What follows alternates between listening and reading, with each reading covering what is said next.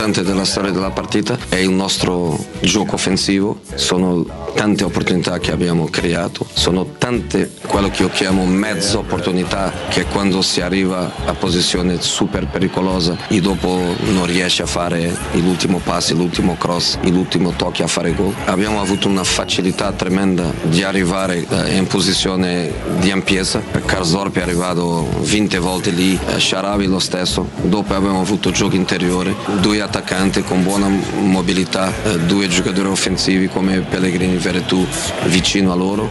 E parte della storia della partita secondo me è il nostro gioco offensivo che è difficile di, di, di, di commentare come è possibile fare solo due gol con tanto gioco offensivo. Dopo un, una seconda parte della storia è una storia più piccola, però sono il primo e il terzo gol, che il primo gol è una pallenativa difensiva nel primo minuto.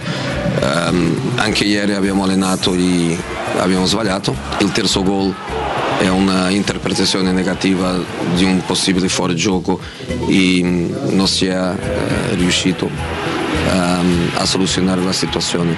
E dopo è la storia più piccola, però che secondo me diventa, diventa un momento molto importante della partita, che è il secondo, il secondo gol de, del Venezia, che um, mi devo proteggere a me, a me stesso e proteggere me stesso è rimanere con, con le mie sensazioni per non esprimere quello che sta succedendo. Everybody knows that it's me or you, everybody knows that. Eccoci qua ragazzi, lunedì 8 novembre 2021, 7-7 minuti sui 92.7 di Teleradio Stereo, buongiorno a tutti voi da Valentina Catoni, ben sintonizzati sulle nostre frequenze, buon lunedì, un piano di nebbia tra l'altro, stamattina sembra veramente di essere in una finestra spazio-temporale un po' diversa dalla nostra, ma vabbè, seguiamo anche il clima per quello che è, per quello che ci sta raccontando e ci facciamo cullare da queste parole eh, delle quali parleremo tra pochissimo. Intanto diamo il buongiorno alla regia, Mirko, buonocore. Buonasera. E niente, pure lui sta su buonasera, non ne usciremo mai. Ecco, grazie, questa base mi conforta il lunedì, non mi fa sentire mai sola mai. Semi cheat. Buongiorno da Alessio Narda, Riccardo Cotumaccio, ragazzi. Buondì Valentina, Alessio.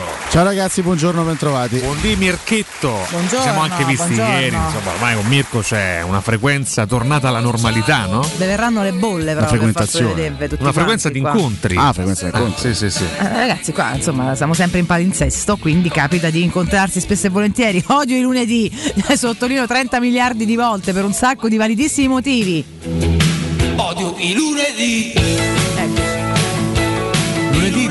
Di speranza in realtà. Ale no? è proprio. Sì, si esatto. torna in campo, ricomincia la settimana, nuovi propositi, Si buoni propositi. oggi, no, perché se si gioca pure oggi non ce la No, faccio. oggi eh. non si gioca Ah, no, si torna in campo, ma No, terrorizzare no, no, faccio torniamo più. in campo noi. Cioè, no, noi ah, tre, la ok, formazione sì, ufficiale bene, della bene. mattina di Teleradio Stereo. eh. quattro, nel quattro. Quindi torniamo a divertire, speriamo, i nostri ascoltatori. eh. Tanto per una volta ti giuro vi dico evviva la pausa, ne faccio più stanca. Su Eh, Evviva là, eh, ho temuto, il professore era già pronto pausa. a subentrare No, no, in questa frase.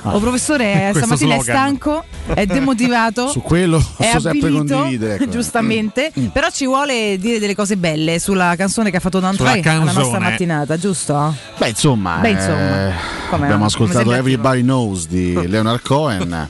tutti sanno che i dadi sono truccati, tutti lanciano con le dita incrociate, tutti sanno che la guerra è finita, Mm. tutti sanno che i buoni hanno perduto, tutti sanno che era già tutto stabilito. Il povero resta povero, il ricco diventa più ricco, così vanno le cose, tutti sanno.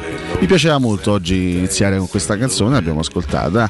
Grande brano eh, questo di Leonard Cohen, veramente Che bello. oggi bello, compie bello. gli anni? No, non compie gli anni, però mi Mi piaceva. ispirato, vedi? Attenzione. Mi Bello, piaceva piace. Quindi oggi la iniziare. scelta musicale si direziona verso una citazione che ha a che fare con l'attualità? No, no, insomma, poi ogni, ogni riferimento. È puramente casuale. Assolutamente. Ah, Però bene, mi piaceva l'idea oggi di iniziare con questo brano e con queste parole di questo grande artista. Apprezza il brano, Bonocore? Beh, Apprezza sì, il sì. brano, insomma, no, Gran non, canzone, non si no? può disprezzare un brano di questo Grazie Ale di questa eh. condivisione, mi sei piaciuto. Detto questo, io dirò le prime parole fra un'ora su quello che è successo ieri, anche perché ho avuto già modo di fare una trasmissione post gara di tre ore con Piero. Ieri non ho invidiato affatto Alessio, Quindi- ho No, fatto tre ore di post partita con Piero. No, non perché stava con No, Piero no, Canetti, ma figuriamoci. per, per il Per il contesto in post, cui hanno eh. dovuto entrambi purtroppo fa queste tre ore a caldo è veramente non so, non so Aia. neanche se è meglio o peggio magari oggi ci vorrà una mattinata di riposo dopo quel rush di energia più che altro Mi stai vabbè. invitando a lasciare no, lo studio no, no, e no. andarmene a casa? Mi stringo al tuo Lo fianco perché vuoi. capisco eh. che diventi tutto molto ridondante. Diciamo Alessio ormai è per dato. questo che parleremo d'altro, però mi fa piacere perché insomma, cioè, nel senso non mi stupisce il fatto che questa canzone inizi con una frase tutti sanno che i dati sono truccati. Ale, possiamo andare a casa, credo, dopo questo. Comunque, vabbè, eh, rimpiangi Juan Jesus? Così vanno le cose, Per capire. sanno. No, no. Ah, ok, meno male, va manco io, quindi mo va bene tutti gli artifizi comunicativi, però damose- diamoci pure un taglio perché a volte si sta un po' travalicando. Le vedove di Juan Jesus ci No, sono per, oggi? per favore, no, vabbè, so- ha nominato José. Sì, eh, insomma, sì. va chiaramente. No, ieri ho condiviso diciamo, Eh, nel complesso eh. l'analisi post gara di Mourinho, quella, quella, que- quella parte no, non l'ho condivisa Vabbè, è perché va bene tutto. Sì, che credo, eh. spero provocatoria, Eh, lui sì. lo conosciamo, insomma è Sì. un personaggio Eh. dal punto di vista dialettico estremamente provocatorio. Se, se- se devo qui a rimpiangere Bruno Perez e Juan Jesus veramente alzo, alzo le no, mani. cambio non- sport, non ce io la non alzo fare. le mani, veramente. Non ce la posso fare, quindi No, non si può fare. lì ha esagerato, per il resto secondo me ha fatto delle analisi abbastanza condivisibili, ma ripeto, oggi voglio ascoltare e tutti quanti vogliamo ascoltare la vostra, che tanto la mia l'ho già detta ieri, quindi Mhm. non, è, che sia, molto diversa. È tutto molto bello, guarda, io stamattina arrivando, cioè poco, pochi minuti fa, insomma, guardandovi, vedendovi, poi ho, ho avuto modo di fare due chiacchiere con Rick mentre tu stampavi eh, appunti e approfondimenti della mattinata e la prima cosa che ho detto è te prego parliamo d'altro, non so, The Gossip, peraltro argomento in cui non sono assolutamente ferrata, quindi chiederei il vostro aiuto da casa, piuttosto che di rubriche rosa, verdi, blu, dettagli e cucito di ricette, anche di chi ci va a portare a colazione. No, oggi no che sto piena, mi sento pure gonfia. Ah sì? Però in genere sì. Buongiorno ragazzi, so, Alessio di mm, Everybody Knows, c'è una versione bellissima Ah. di Don Henley che è la voce di Hotel California. Vedi? Canzone, pezzo meraviglioso e rifatto alla grande. Per tutto il resto ragazzi, forza Roma. Roma. Sono d'accordo. Forza Roma. Dai. Sempre. Questa è la versione che diceva? Vedi? Bello. Molto meglio. Questa era un'altra delle mie alternative. Parliamo di musica, volendo facciamo Molto anche il meglio. karaoke. Molto meglio. L'altra è più cupa. È più. Beh, però senti, senti che cacchio di Senti- tono No, no, voce per carità, voce voce straordinaria. Leonard Mamma Cohen, mia, insomma, mamma mia, ragazzi. Però molto A lui non oscura. piacciono eh, le tonalità bani- baritonali. No, no, no, piacciono? piacciono, però in questo caso preferisco la, la seconda versione che è un pochino più allegra, diciamo, no? Ah, ah, ah. meno cupa rispetto a questa. Forse perché Guarda. oggi ti serve proprio di spinta. Eh, esatto. Quando si parla di musica, io di fronte a Stevie Wonder mi inchino, quindi assolutamente. Se parla il maestro. Ma so che, che avviene spesso, mi, mi scambiate per Stevie Wonder, ma io non sono Stevie Non sei Wonder. Stevie? No, no, no. Vabbè, chiedo Sono scusa. Riccardo Ce ne sarebbe un'altra? La volete? E dai, fammo la trilogia oggi, dai. Ma di chi è stavolta? Ricordi da magliare, Sentiamo. No, no. Dai, dice. Ma è la processione questa. no. fiorare tutte le nostre Questa No, è ragazzi. processione. È processione questa. Ragazzi, se mi fate sentire pure la processione del via. stamattina veramente mi sparo. Alessio si datemi, spara. datemi una pistola perché veramente. Anche se guarda, le differenze sono poche tra Cohen e Benson. eh. Stamattina, stamattina dovresti mettere una canzone sola. Dammi una lametta che mi taglio le vene. No, no, Ah. per, per carità. per carità. Eh, vabbè, è una canzone comunque, ragazzi, cioè metaforica. Beh, io non è che vi vedo abbastanza allegri e pimpanti. Ma perché mi sono rotta le palle di sì, stare sì, giù di morale. Io sono veramente sommato. stufata, io non ce la faccio più. Cioè, ieri ho interrotto come tutti noi una giornata che poteva essere più o Bellissima. meno piacevole, che c'era pure Era il anche sole. assolata, sì. Quando a vedere sta partita di merda, cioè, non ce la faccio più. Siamo alle 7:14. Capisci? Oggi- Non ho intenzione di deprimermi. Oggi il merda è arrivato alle 7.14. eh? Ecco, eh, Secondo ma- me tornerà poi nelle prossime due eh. ore e mezza. Tornerà anche sì, Basta, sì, sì. la prendiamo in. Ecco. Grazie Mirko Bonocore. Ma possiamo parlare dei motori, per esempio. no? Parliamo di motori. Parliamo di motori, no? Parliamo di quello Parliamo che di coreografie. Ma ba- io non ce la faccio a cominciare un'altra trasmissione con e però non ci danno mai rigore e ci stava per farlo prima del rigore che ci hanno dato e quindi rigore non c'era e non c'era probabilmente a prescindere e non riusciamo a fare un passaggio perché è tutto vero ma non facciamo altro che ripetere tutta questa roba qua visto che è sempre la stessa io aspetto il momento in cui le cose cambieranno perché mi sono rotta le palle mi dà fastidio da sola mi date fastidio pure voi se diamo fastidio tutti vabbè, dai, no, ma- ma- senso, non è colpa Io mi do nostra fastidio anche da solo, spesso e volentieri. ci sta perché noi siamo portati dalla crona di questa Roma che al momento non è francamente eh, esaltante, è francamente sfiancante, oltre che da un'incapacità arbitrale reiterata e ancora più sfiancante.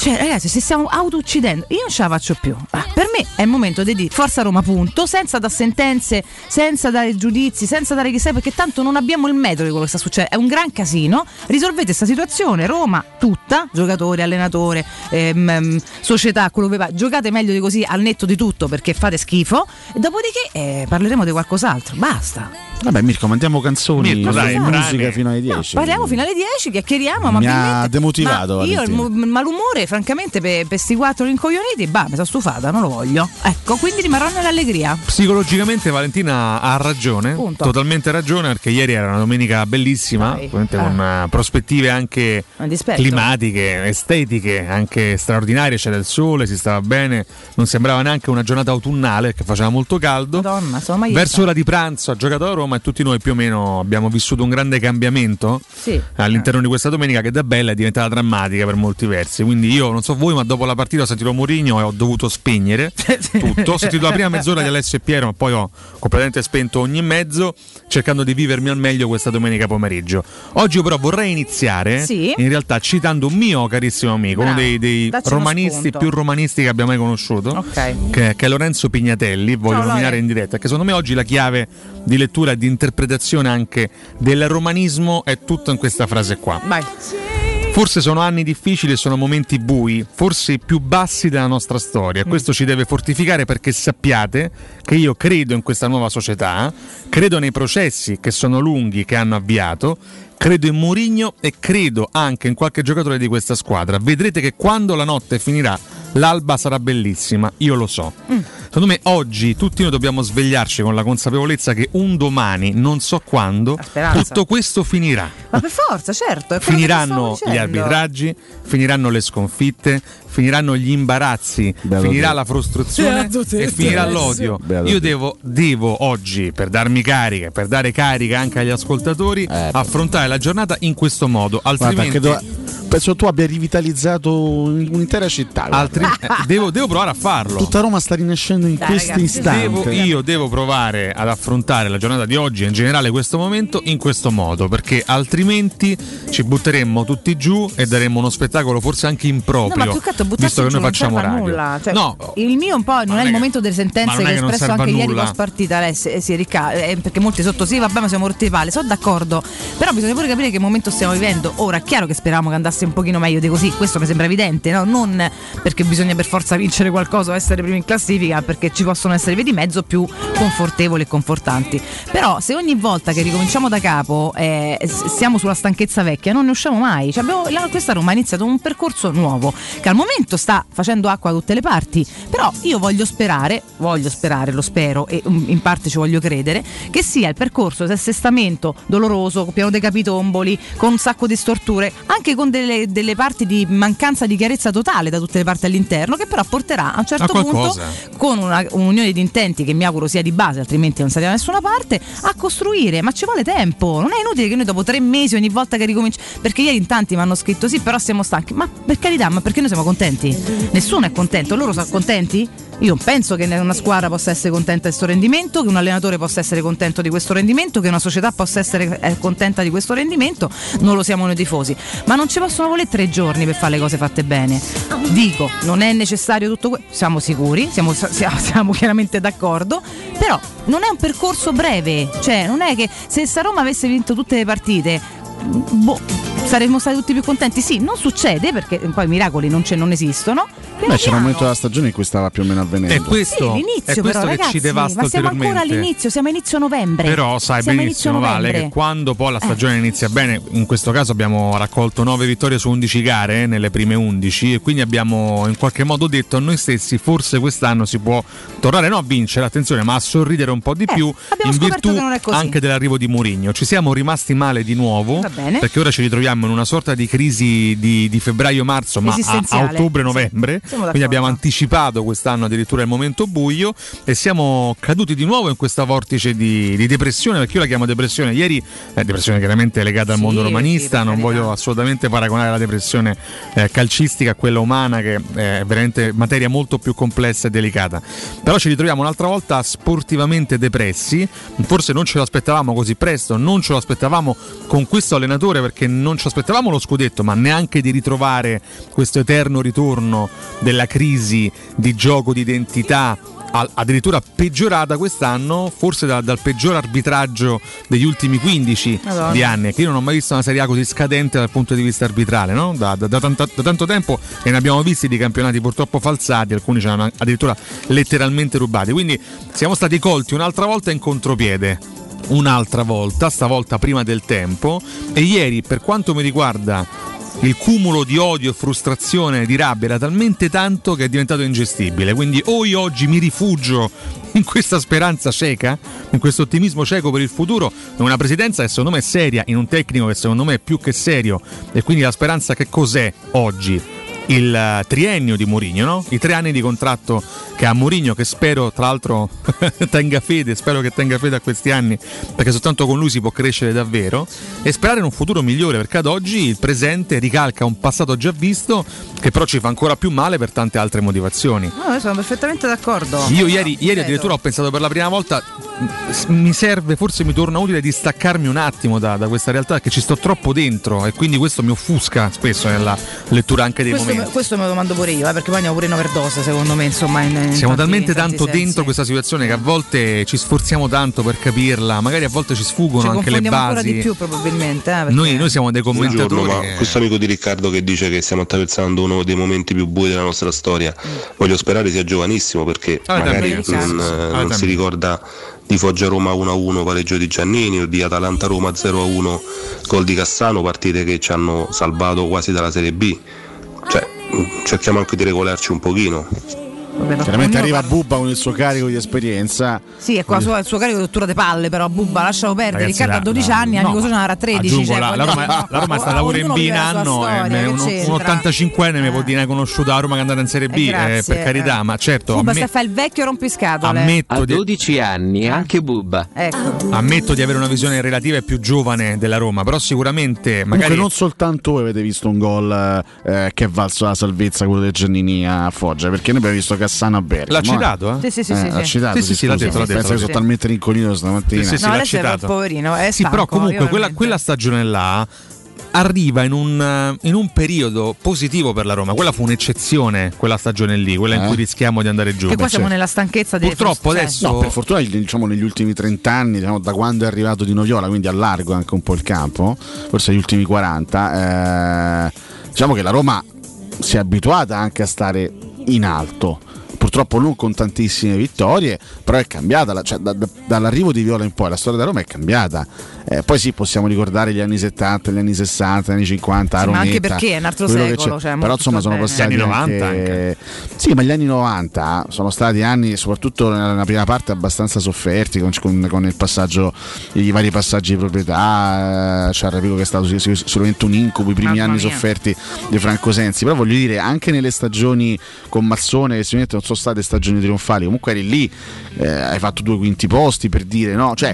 mh, È cambiata, per fortuna da parecchio tempo è cambiata la, la- la realtà romanista, ecco perché oggi possiamo dirci eh, poco soddisfatti, magari se la Roma arriva addirittura quinta, sesta, perché rispetto a 50 anni fa Sì. la storia della Roma è una, è una storia che per fortuna ha preso una piega diversa, purtroppo non è una, una- una- una storia di vittoria, Però non è mai diventata una tu? storia di vittoria. Negli però- ultimi due periodi sintattici che hai composto, cosa hai detto? A parte i primi anni ricorda? confusi della Roma di Sensi, i, passaggi di proprietà, perché? Perché i passaggi, i cambiamenti sono sempre momenti complicati se vuoi cambiare le cose, ok? Noi stiamo vivendo gli ultimi, ragazzi, nell'ultimo decennio sono cambiate tre, tre società in questo posto. Peraltro Purtroppo la penultima insomma ha pure promesso, promesso, promesso e è riuscita a stringere veramente poco, ma proprio al di là dei risultati, cioè non è un fatto di vittoria, è un fatto proprio di concretezza del lavoro me, che è stato fatto. è peggio pure Valentina. ok? Si è avvicinata ad, ad arrivare a un compimento sportivo, ma non ce l'ha fatta. Non Nel momento più fatta. bello e, ha- e purtroppo si è ridimensionata dopo. non ce l'ha fatta e soprattutto non è andata avanti perché? Perché di base non c'è stato un lavoro che, che avesse un grandissimo senso, purtroppo, ok? Cioè nella concretezza di quello che deve essere un percorso di crescita non c'è stata. Ci sono stati dei picchi perché comunque sia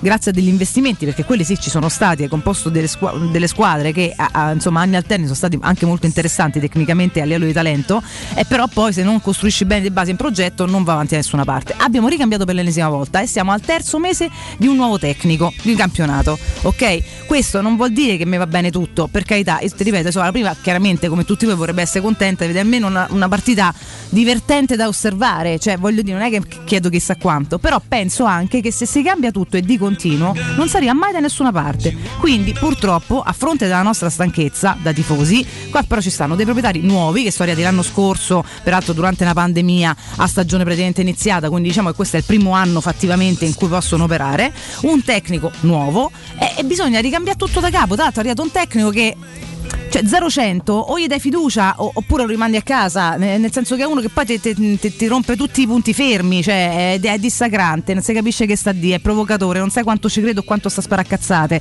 Cioè è uno a cui eh, devi dare un attimino il cuore in mano e dire ok, vediamo che ci fai.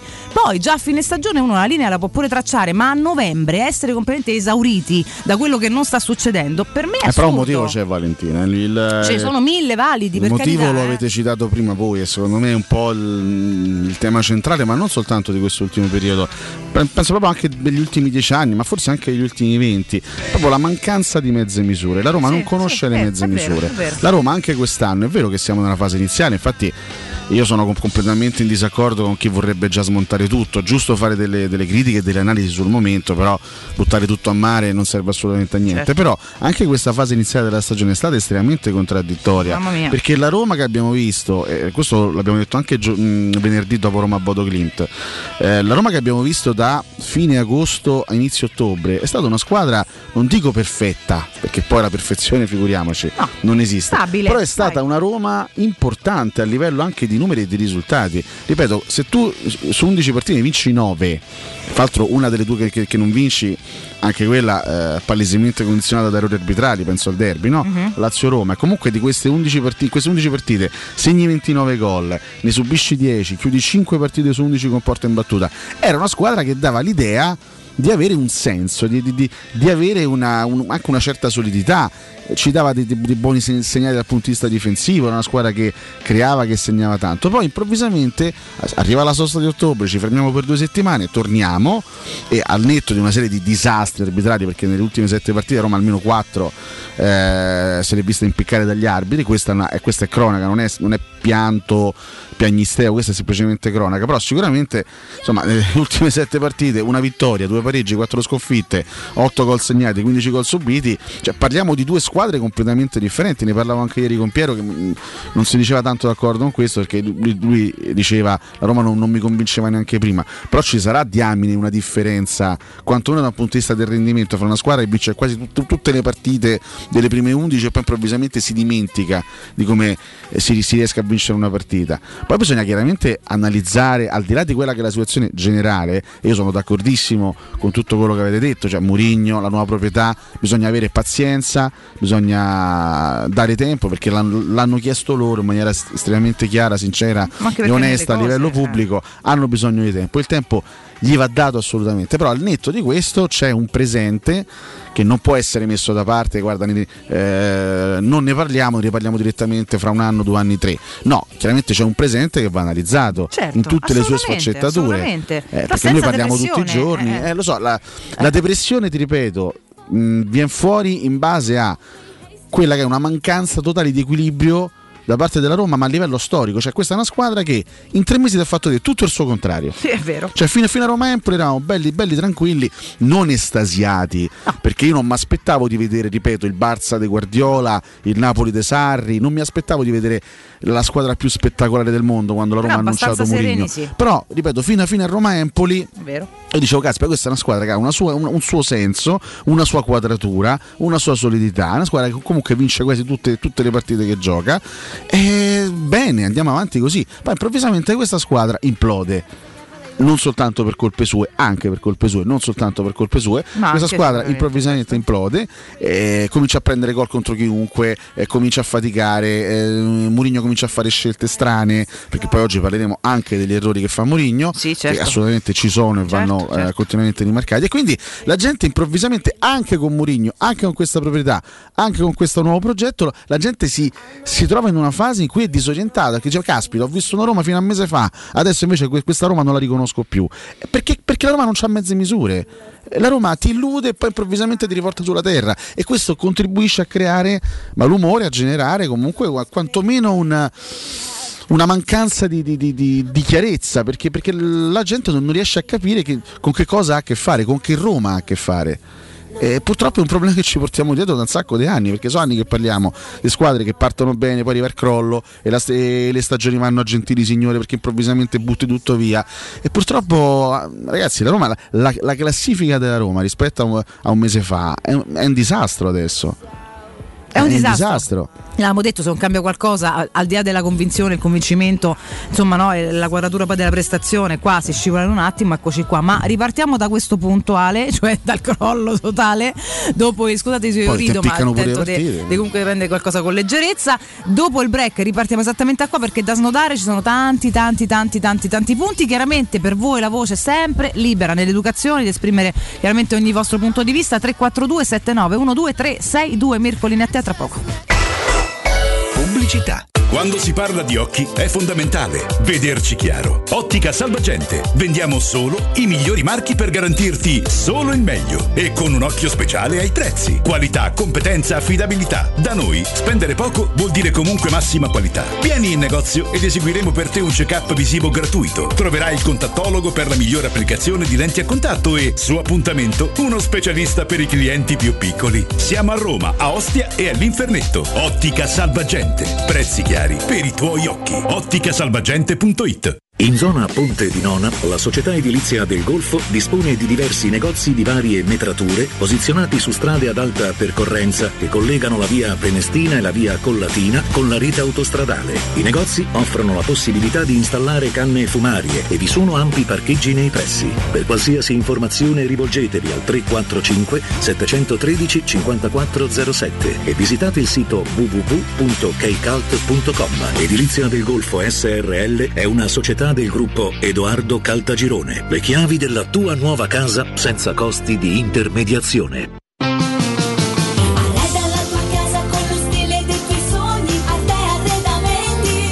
Solo per questo mese, fino ad esaurimento scorte, effettua degli sconti eccezionali su tutta la zona giorno. Hai capito bene? Da Arte, soggiorni, tavoli, sedie, divani sono scontati fino al 50%. Approfitta di questa promozione e corri da Arte. A Roma lo trovi in Viale dei Colli Portuensi 500, via di Torrevecchia 1035, via Quirino Maiorana 154. Arte.it con l'H davanti.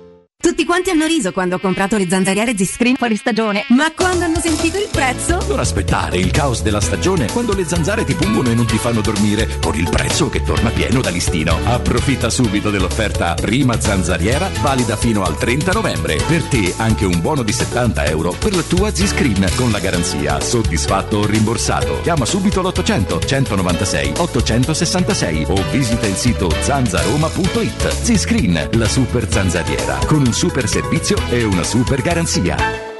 Quando Roma brucia, Nerone placa le sue fiamme. Nerone, l'amaro di Roma. Un gran liquore che racchiude in sé millenni di storia, arte e civiltà.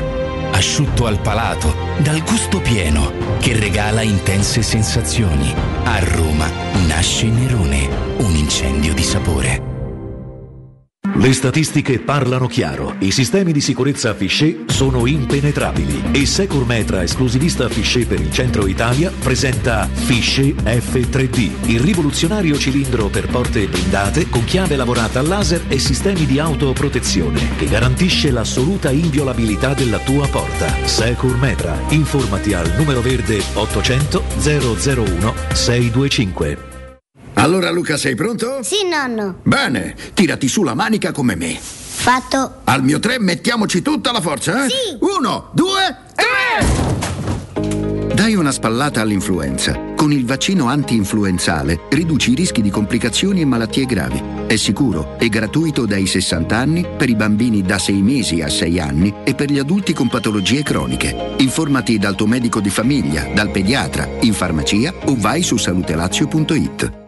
Il sistema costruttivo Brick è utile perché si movimenta facilmente, è utile perché consente i tempi certi di realizzazione, è utile perché si costruisce a secco ed offre le pareti pronte in 8 ore finite e tinteggiate, è utile perché è certificato per sostenere qualsiasi carico con qualsiasi sistema di fissaggio, è utile a tutti perché è un manufatto realizzato con una percentuale di polimeri provenienti da materie plastiche riciclate e quindi è utile all'ambiente. Il sistema costruttivo Brick rispetta i criteri minimi ambientali ed è un prodotto Prefedil. Teleradio Stereo. Teleradio Stereo.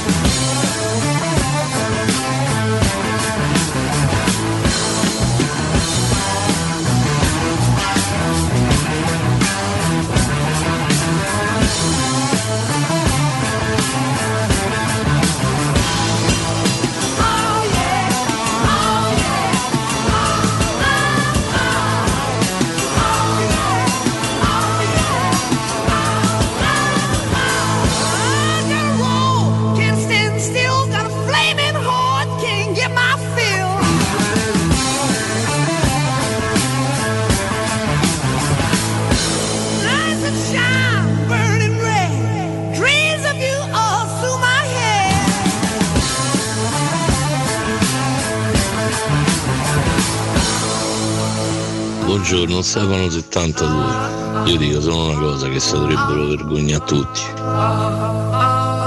I dubbi mi sono cominciati a venire su Mourinho, ma quando ho sentito di Bruno Perez e di Juan Jesus non ho più dubbi.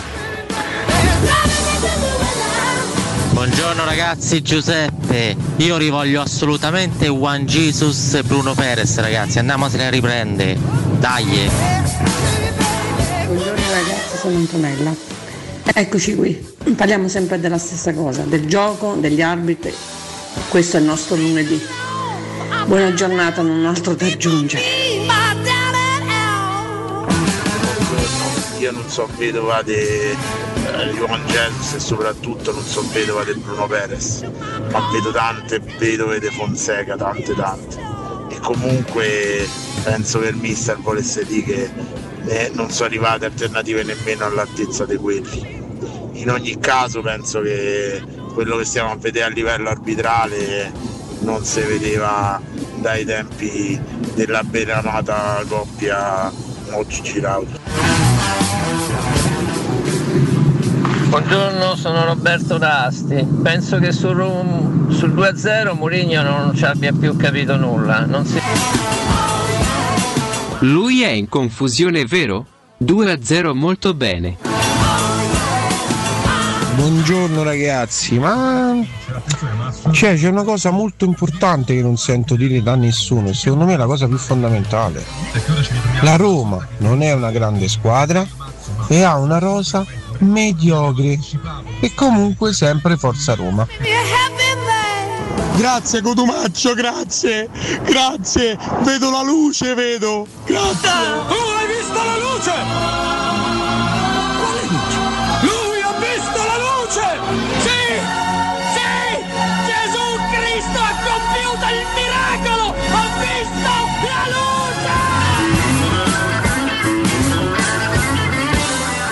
Qua cari ragazzi con le schiterate dei Led Zeppelin, rientriamo in diretta mm, lunedì 8 novembre, 7.38 minuti, buongiorno a tutti voi.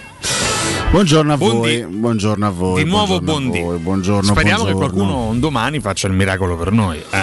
Saranno due, due settimane così, sto iniziando a leggere qualche titolo no? degli articoli di, di stamattina. Ah. Eh, Laguna Murigno, processo a Murigno, scelte disarmanti, squadra confusa. José, media punti shock, la più bassa degli ultimi sette allenatori. Eh, saranno due settimane così, insomma, abbiamo capito che saranno due settimane così. E quindi è è ancora più, più grave purtroppo aver perso questa partita, averla persa in questa maniera, perché chiaramente gli effetti te li porti dietro per tutta, per tutta la sosta. Poi al, al rientro avremo il Genoa di Andriy Shevchenko, signori. Andriy Shevchenko che è il nuovo allenatore del Genoa. La Roma è capace di beccare due squadre con esonero e nuovo allenatore in eh, corso d'opera. Ovviamente hai, beccato il Verona, Certo, che- come, come giustamente diceva Mirko fuori onda, il Verona di Guardiola praticamente abbiamo beccato perché insomma da quando è arrivato Tudor il Verona ha una media punti straordinaria e la prima squadra che ha incontrato il Verona di Tudor siamo stati noi. E, e poi eh, incontreremo fra due settimane il Genoa di Shevchenko, immagino poi la- il grande entusiasmo che ci sarà a Marassi, la grande carica, il Genoa che non ha mai vinto quest'anno in casa e non vince una partita penso da boh, due mesi, ha vinto la partita contro il Cagliari a inizio campionato, parecchio tempo che non vince, quindi andremo anche a sfidare questi numeri se vogliamo, no? che poi storicamente è una squadra che non vince da tanto. Speriamo che non, che non debba toccare al Genoa proprio contro, contro di noi. Ecco, non- speriamo che il Genoa non debba tornare a vincere contro di noi. Quindi sarà un periodo difficile. Poi, quando, quando- quando ripartiremo, ci saranno addirittura 9, partite in un mese, tantissime, 7 di campionato, 2 di conference. Ci sarà questo mh, altro tour de force che ci porterà fino alla sosta di Natale e poi il mercato di gennaio che speriamo possa, non dico ribaltare, ma che possa quantomeno aiutare questo, questo allenatore a fare, a fare qualche cosa. Cioè, certo la situazione è difficile, e anche se poi ieri io voglio cercare anche di raccogliere qualche piccolo elemento positivo, eh, bisogna sempre cercare nei momenti più duri di recuperare un po' di positività. Ma ieri la Roma ha fatto la migliore partita dell'ultimo, dell'ultimo ciclo. Eh, Roma-Napoli la metto, la metto un po' da parte, è stata una partita particolare contro una squadra in quel momento la migliore del campionato, hai fatto una gara molto maschia, hai creato poco a livello di occasioni, ma anche subito poco, è stata una partita alla fine eh, in cui le due squadre sono un po' annullate, 0-0 è stata una partita comunque di di forza caratteriale. Ieri dal punto di vista di eh, opportunità create, di occasioni create, hai fatto, hai fatto quello che dovevi fare. Sì. A livello, ripeto, di produzione offensiva. E la Roma è tornata a creare molte occasioni, sempre con tanti errori, sempre con una certa fatica dal punto di vista tecnico, perché purtroppo è una squadra sotto certi aspetti mediocre, che non ha dei, dei grandissimi picchi a livello di qualità, l'abbiamo detto, e, però ieri comunque hai creato, hai creato, sei stato lì bene in campo, hai, hai ribaltato una situazione nel primo tempo e quando eri in una fase, non dico di controllo, ma quando ci stavi cercando di aumentare il tuo vantaggio, stavi sbagliando anche tante occasioni, perché io sono d'accordo con Mourinho quando dice eh, il nostro primo errore è stato non fare più gol. Quando eri comunque in vantaggio e stavi cercando di aumentarlo, eh, arriva quel calcio di rigore che, che è gravemente condizionante. Non, non, non, posso analizzare la gara di ieri senza, senza nominare quel, quel, calcio di rigore che non ci sta mai nella vita ed è l'ennesimo episodio che, che, ci allarma perché non è possibile, ripeto, in, una, in, un momento come questo, in una fase storica come questa, anche per gli arbitri, con il VAR che dovrebbe sostenere l'operato di, dei fischietti, non è possibile assegnare un calcio di rigore del genere. E vado oltre il contatto Cristante Caldara perché alcuni, alcuni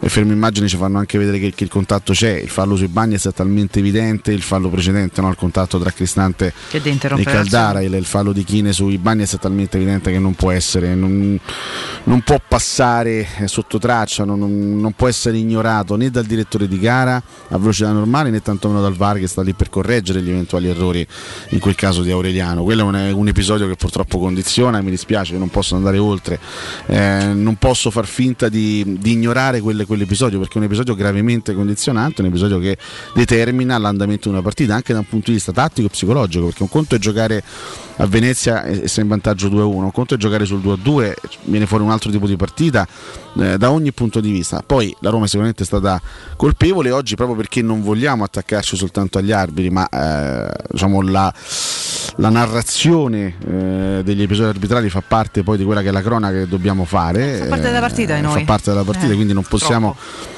tenerla da parte, poi sicuramente sono tanti errori di Murigno, eh, qui difendiamo, proviamo in qualche modo a difendere per l'ennesima volta negli ultimi vent'anni, proviamo a difendere un'idea di Roma, un'idea di costruzione, di, di, di, percorso e di cammino. Questo non significa difendere tutto quello che fa Mourinho, tutte le scelte che fa Mourinho, tutte le decisioni che prende Mourinho. Sono due cose completamente diverse. Spesso si fa confusione in questa città. Cioè, rimanere comunque aggrappati a una speranza e quindi non mollare un personaggio, una gestione tecnica, non significa dire che va tutto bene, non significa dire che Mourinho non, non sbaglia nulla. Questo diventa determinante. Ne sta sbagliando tante di cose Mourinho. E quando volete facciamo anche l'elenco. Sì, mm, giusto anche sottolineare che domani, anzi che, ieri, pardon, c'è un episodio che cambia completamente l'inerzia della gara a livello psicologico ed è quello che hai citato tu. Il rigore concesso al Venezia cambia letteralmente volto a una Roma che fino a quel momento, sono d'accordo con te, aveva disputato una buona gara. Una buona gara. Sicuramente la migliore delle ultime. La, sì, la migliore delle ultime contro un avversario debole rispetto anche ad un altri avversario debole ma tosto sì, no, no, se confrontato, molto ostica. se confrontato con alcuni avversari precedenti abbiamo fatto il giochino qualche giorno fa no? abbiamo detto secondo voi più forte del Bodo Klimt o il Venezia ci siamo detti che stiamo più o meno là quindi insomma eh, ci, ci, ci può stare il paragone però la Roma ieri crolla anche troppo facilmente secondo me dopo quel, quel rigore subito perché poi negli ultimi 15 minuti subisce una valanga di, di occasioni. Eh, Mourinho parla di mezze occasioni nostre, ma loro purtroppo l'hanno totalizzate tantissime dopo il rigore, tant'è che poi si sono portati in vantaggio e alla fine Eh, l'hanno chiusa la partita. e l'hanno vinta. Secondo me è cambiata 1 a troppo. 2, 2 a 2, sono d'accordo. la partita che- cambia. L'ho detto, l'ho detto all'inizio, è cambiata eh, in virtù di un episodio che non, non doveva esserci, che non avrebbe dovuto fischiare eh, l'arbitro. Però secondo me anche lì cambia troppo e quello è l'emblema di una squadra che non sta bene neanche di testa. Perché se tu molli letteralmente i remi in barca dopo un rigore subito, c'è qualcosa che letteralmente non va. Non va non soltanto dal punto di vista dell'arbitraggio, ma come abbiamo detto mille volte, anche dal punto di vista della rosa e dell'organico.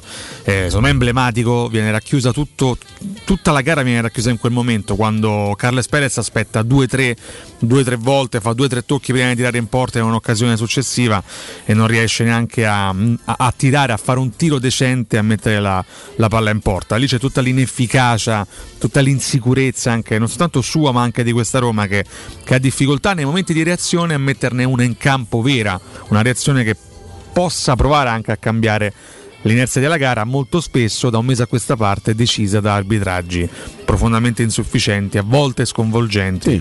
Perché ieri io quando ho visto il rigore concesso a Venezia ero, ero tentato di abbandonare proprio No, la, eh, noi stavamo, vedendo, la Serie stavamo qua vedendo la partita, c'erano chiaramente Andrea e Federico in studio, ero di là con Piero. come avete reagito? A vedere la partita eravamo, siamo rimasti increduli perché non, non potevamo immaginare una situazione del genere. Eravamo convinti che avesse fischiato il, il fallo sui Bagnets perché era evidentissimo anche a velocità normale eh, il, il fallo di Chine su, sui Bagnets che viene chiaramente sbilanciato eh, dal, dal gio- dal giocatore del, del Venezia con una gomitata sulla schiena alle spalle, quello è un fallo solare ed è veramente allucinante, è veramente un episodio. Il tutto confermato Capisco che, poi, eh. che, che sia stucchevole, io sono d'accordo con Valentina quando dice che palle, che tutte le mattine, tutti i lunedì mattina dobbiamo fare sempre gli stessi discorsi, però purtroppo la cronaca è questa, cioè, eh, se, se- se ci rubano altre 10 partite noi dobbiamo dire che eh, per altre 10 domeniche, per altri 10 lunedì dovremo raccontare questo, cioè quello che è successo ieri è imbarazzante, è imbarazzante, non riesco, purtroppo poi tutto il resto lo diremo e va detto perché sono d'accordo con Riccardo quello che succede dopo il 2-2 non va bene perché a Roma prende, prende il 3-2 in maniera sciagurata la reazione anche costruita nel finale è una reazione confusa con cambi secondo me sbagliati con scelte tattiche completamente sbagliate. Però non ci deve stare 2-2 ragazzi non ci deve stare. non ci deve stare. Poi magari non lo so sarebbe finita lo stesso 2-2 o 3-2 per il Venezia però intanto quel rigore non, non- non puoi darlo mai nella vita. Non lo può dare il direttore di gara a velocità normale non può darlo non non può confermarlo il VAR. E non si può fare perché nelle ultime sette è vero che Roma ha fatto schifo nelle ultime sette partite però quattro di queste, quattro di queste sette Juve, Milan, Bodo Olimpico e Venezia sono quattro partite condizionate gravemente condizionate Ciao ragazzi, a me la cosa che preoccupa realmente a livello arbitrale non è tanto i rigori, gli episodi dubbi, ma è proprio l'atteggiamento che hanno dal primo minuto nei nostri confronti. La dis- Sì, sì, è chiaro che poi Mourinho è uno che tende a non stare simpaticissimo nella classe arbitrale, poi sono, tutte- sono tutti atteggiamenti e tutte situazioni che poi inevitabilmente hanno delle ripercussioni negative. Mourinho deve rendersi conto, spero che l'abbia fatto in via definitiva, che non è più l'allenatore dell'Inter, che non allena più una squadra che eh, diciamo storicamente non è proprio no? Ma se ne è reso conto? Si- penalizzata. Si, si tappa la bocca ogni Eh, volta. Mi auguro, mi auguro che veramente se ne sia reso conto in via definitiva perché alle- allenare la Roma è un'altra cosa, storicamente parlando è un'altra cosa. Devo dire anche eh, un, eh, un- un qualcosa di questa cosa a favore di Mourinho, poi ripeto, gli errori che sta facendo sin dal mercato estivo li dobbiamo analizzare, li dobbiamo anche elencare, arrivati a questo punto ci attendono due settimane di sosta, quindi avremo modo anche per, per sviscerare tutti i temi relativi anche all'attuale tecnico della Roma. Ieri Mourinho fa un'analisi abbastanza onesta nel post partita, a parte la provocazione su Bruno Perez e Juan Jesus, io lì ho, ho alzato le mani perché non posso No, mai nella vita avere nostalgia o rimpiangere il mancato rinnovo di Bruno Perez e di Juan Jesus, però molti dicono no, Mourinho è uno che tende soltanto, eh, soltanto chiedo scusa, a salvare propria- la propria immagine o comunque eh, si aggrappa agli episodi e non parla dei suoi errori. Ieri Mourinho fa un'analisi abbastanza onesta nel post gara, lui parte dicendo Abbiamo sbagliato noi, abbiamo sbagliato noi in primis a non concretizzare le tante occasioni che abbiamo avuto. Due gol sono pochi, lui dice due gol sono pochi per quello che abbiamo creato. È vero. Eh, quando tu crei tante occasioni e, e però tante ne sbagli, quella non è un attenuante sulla prestazione e sulla sconfitta, è un aggravante, perché non fare gol quando crei tanti presupposti è, un- è una colpa, è una grave colpa, perché una squadra forte, una squadra cattiva eh, deve, anche mostrare un certo cinismo, una certa spietatezza. Ieri la Roma non è stata spietata, assolutamente. Poi Mourinho fa un'analisi sulle- sugli errori difensivi della Roma, sul primo gol del Venezia e sul terzo gol del Venezia. Parla chiaramente di un lavoro che è stato fatto anche sulle palle inattive che non ha prodotto risultati sul gol di Caldara e di un errore abbastanza marchiano anche da parte di Mancini in occasione del terzo gol. Cioè lui fa riferimento, parte dall'analisi degli errori della Roma, delle colpe della Roma, per i mancati gol segnati e per i gol subiti, per il secondo e il terzo gol. Alla fine della sua analisi parla del, del calcio di rigore che non può essere chiaramente estromesso come episodio dalla cronaca della partita però chi dice no Mourinho parla soltanto degli arbitri Mourinho parla soltanto delle cose che gli Beh, fanno non l'ha comodo sentito parlare. non è vero Non- è non vero. l'ha sentito. È un, è un Mourinho incredibilmente onesto a livello intellettuale Eh, Ieri, anzi, l'ho- l'ho invidiato. cioè, Eh, Siamo pieni di gente che commenta senza Io non leggere, senza fatta. ascoltare, senza guardare. Parlava con quella calma ieri, eh. È stato ieri, è, ieri è stato un fiume, ma un fiume sereno. Sì, è stato incredibilmente lucido perché conoscendo il Murigno dei vecchi tempi sarebbe andato adesso io immaginavo a fine partita adesso va, va Sì, davanti sì. ai microfoni Sì, e fa sì. macello invece è stato incredibilmente lucido ripeto è partito in primis dal- dall'analisi de- de- delle colpe e degli errori della Roma e poi è andato a finire a un, a un- a un episodio arbitrale che ripeto non può essere tolto poi da un'analisi complessiva della, della partita. Quindi mm, sfatiamo anche questo luogo comune che Mourinho sta sempre lì a, a pararsi le chiappe che non parla mai eh, delle colpe della sua squadra e che si aggrappa soltanto eh, agli episodi arbitrali non è così. Ieri Mourinho ancora una volta l'ha, l'ha dimostrato. Questo basta per farci tornare il sorriso per quello che è il momento della Roma evidentemente no però cerchiamo anche di mettere i puntini sulle i. Poi ripeto errori Eh? allora, errori nello specifico, errori a livello generale. Ieri Mourinho, poi io non, non ho il patentino da allenatore. E di fronte a un allenatore come Mourinho che ha vinto quello che ha vinto, mi inchino. Però, visto che comunque siamo qui a fare Se un ne parla, dibattito sulla partita, se ne parla e esprimiamo dei- in questo caso mancherebbe. dei punti di vista e dei giudizi. Per me, ieri Mourinho eh, sbaglia le scelte alla fine. Posso, posso aver condiviso anche eh, il, il- il modulo iniziale perché ha portato anche dei frutti a livello di produzione offensiva. Perché ripeto, ieri la Roma è stata sicuramente produttiva, ha creato molte occasioni. La gestione finale è stata una gestione, secondo me, grottesca. Intanto perché se hai Zagnolo e Mkhitaryan in panchina non può mai entrare eh, Carles Perez per primo, con tutto l'amore. Carles Perez, ragazzi, io non, Per carità, io non vorrei più vedere, però vabbè. un giocatore che, che- che fa soltanto confusione. Un ragazzo ci mette anche buona volontà, ma i Sì, limiti sono ormai eh, conclamati. I limiti di questo ragazzo sono ormai conclamati. Questo è un ragazzo, io non, non so se diciamo, bocciarlo definitivamente. È un ragazzo che ha bisogno di giocare 40 partite di fila in una realtà con poca pressione, in una realtà in cui si può esprimere liberamente. Andasse al Sassuolo, andasse all'Udinese, andasse da qualche altra parte. Carles Perez in questo momento a Roma serve, sono due anni che lo vediamo. Lui è arrivato a gennaio del 2020, siamo quasi a, a gennaio del 2022, due anni di Carles Perez. Ci sono bastati, penso, no? E se tu hai in panchina Zagnolo e Mkhitaryan non può essere il primo a entrare Carles Perez. Poi Vabbè, Mkhitaryan viene tenuto completamente fuori dalla partita di ieri, evidentemente non è in questo momento brillante l'armeno. Entra Zagnolo, dopo un po' entra Zaleschi. Zagnolo viene messo a sinistra, un pesce fuor d'acqua, non ci ha mai giocato Senza in quella senso, posizione. Viene messo Zaleschi a destra e la Roma negli ultimi minuti attacca soltanto dalla parte di Zaleschi. Non mi sembra una cosa normale. Cioè, se tu devi guidare, devi, devi, eh, organizzare gli ultimi assalti, perché stai cercando disperatamente di arrivare sul, sul 3-3, ma attacchi dalla parte del Zagnolo o attacchi dalla parte di Zaleschi? Ma poi perché sono invertiti? A Roma attaccava soltanto la parte di Zaleschi che ci ha messo impegno, buona volontà, ma è ragazzino e tanti errori dal punto di vista anche tecnico li ha fatti. Ma Zaleschi che aveva chiuso bene a sinistra la partita contro il Bodo di giovedì, perché non è stato messo a sinistra nel finale con Zagnolo nella sua posizione a destra e perché Roma non ha attaccato più dalla parte di Zagnolo?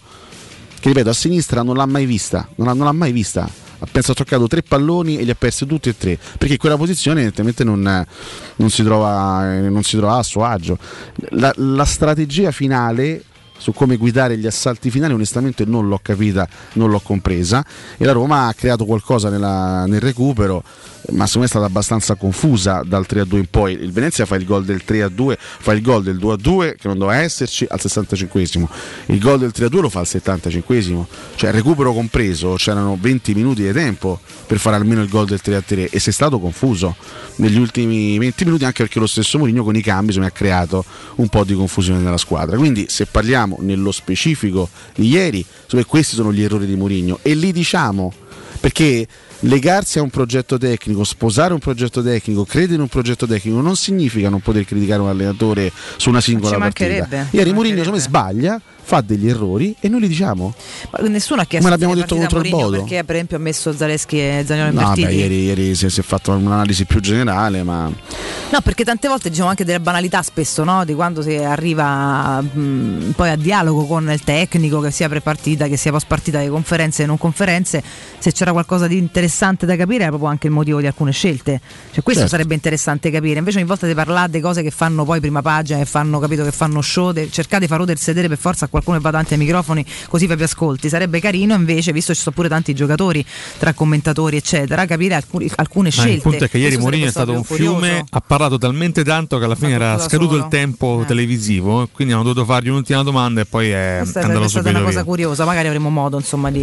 Il, punto è che la prossima conferenza c'è tra due settimane. quindi Da una parte so. per fortuna, guarda, perché veramente forse è Sì, il caso che tutti sì, sarà modo. raccolgano un pochino le idee e facciano un po' di ordine perché ha perfettamente ragione Alessio, cioè a, a- a prescindere da tutto è, è palese la confusione di base che c'è. Ok? Cioè, quando io dico sono stanca di parlare degli arbitri, non è perché non trovo, trovo che, siano- che non sia importante, è chiaro che è importantissimo e determinante, perché sono veramente un po' stanca di parlare di qualcosa di cui noi purtroppo non abbiamo nessun tipo di potere su cui intervenire. Cioè, è talmente grottesco quello che accade sui nostri campi ogni, ogni domenica, ogni giovedì, ogni mercoledì, ogni volta che si gioca, ma su tanti altri campi di Serie A perché guardiamo tante partite e con molta onestà intellettuale facciamo notare tante cose che non ci tornano su tutti i campi che, che si rincorrono l'un l'altro. C'è talmente tanta inettitudine, talmente poca chiarezza, talmente tanta discrezionalità, talmente poca coerenza e con poco gli ho fatto un favore perché proprio manca la coerenza tra, tra VAR, campo, decisioni, regolamenti, eccetera. Che veramente è talmente grottesco che qua cioè, l'AIA si dovrebbe riunire e, e- e- e- e veramente cercare No, il bando di una matassa che ha perso senso oltre che chiedere scusa a tutti perché sta impiccando il campionato di chiunque perché non si capisce più niente, non c'è più un parametro. Però veramente non abbiamo nessun potere, eh, quindi sì possiamo lamentarci, lo facciamo notare, è chiaro che lo facciamo notare, è cronaca.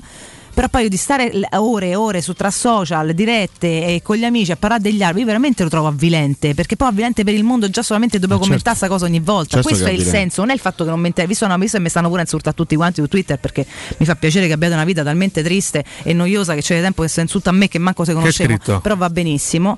Ho scritto che sono stufa di parlare degli arbitri. Ah. Perché chiaramente sono contenta se ce ne- se ce- no, se ce- se ci bullizzano e se ci fanno qualcosa, qualche torto in campo perché sarò Juventina e amica di qualche comunicatore che a loro sta antipatico e quindi associano tutto. Ma per carità, non è un problema. Pensate quello che vi pare, io dormo bene lo stesso, quindi me ne può fregare di meno. Però per dire, per le persone invece sane all'ascolto che- a cui piace parlare con noi, come a noi ascoltare loro e quindi per fare un dibattito che abbia un senso, non è che non ne parlo perché so connivente. Ma di Ah, che? che gliela fai Cioè, più, cambio- certo. Perché veramente è sfiancante non ha è avvilente e non è utile. alla lunga.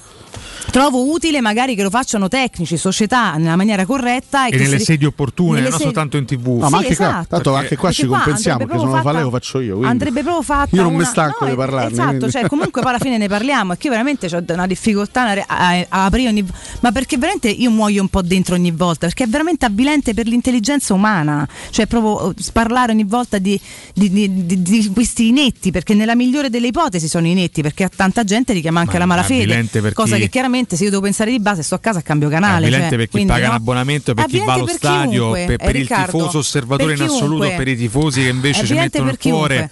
È un campionato noi- talmente tanto falsato dalla discrezionalità dico, degli arbitri. per gli stessi e professionisti, perché un giocatore in campo che ogni volta se deve guardarsi a io ieri sono, sono anche d'accordo con Alessio, è chiaro che io già faccio fatica in alcune dinamiche di gioco mie, è chiaro che se per risalire da un gol preso come al solito all'inizio e questo è un deficit mio che devo chiaramente imparare a correggere, per risalire comunque faccio due gol, con tutto che facendo 30 tiri in porta riesco a farne due, quindi ho qualcosa ancora da sgrezzare nel mio gioco, ma, per cui mi devi dare un gol contro aggiuntivo ogni volta, quindi Sì, sono sì, come no. perfettamente d'accordo, cioè sono assolutamente d'accordo, ma qui c'è qualcuno di più atto di noi che deve fare qualcosa però, società, allenatori, giocatori, Eh, fermatevi, fermatevi, no? fermatevi e dite oh finché non mettete a posto le cose non si gioca perché è grottesco.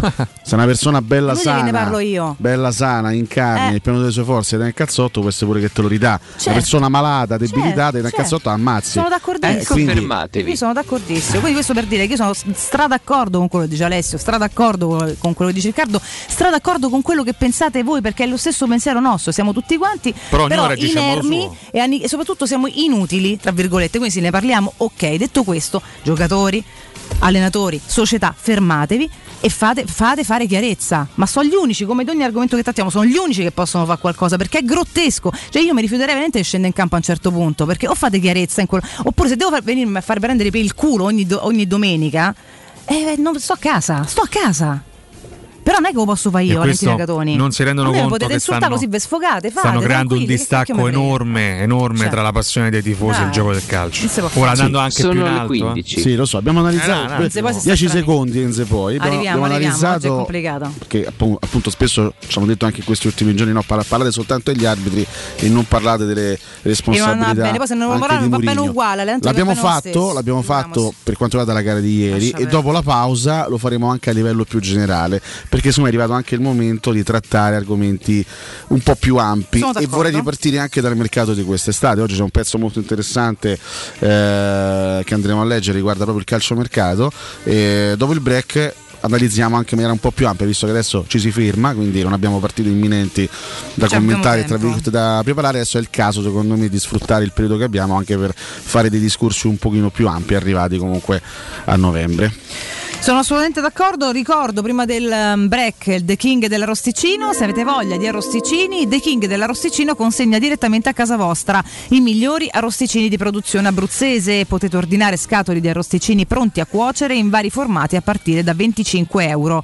Per una serata davanti al barbecue o per una cena alternativa in casa, The King dell'Arrosticino arriverà da voi e se non avete la fornacella ve la forniscono loro. Chiamate quindi Bruno al 327 754 8001, ripeto 327 754 8001 perché quando la voglia di arrosticini chiama The King dell'Arrosticino risponde.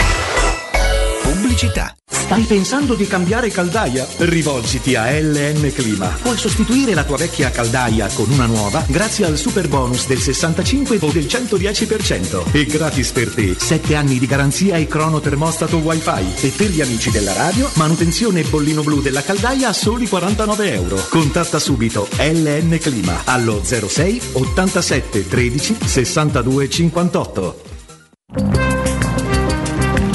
Non perdere l'appuntamento con Sport e Salute su Teleradio Stereo. Tutti i martedì alle 15.50 e il sabato alle 9.40. La rubrica di informazione medico-scientifica a cura del professor Francesco Franceschi, specialista in ortopedia e traumatologia. Per informazioni 335 872 36 o francescofranceschi.it.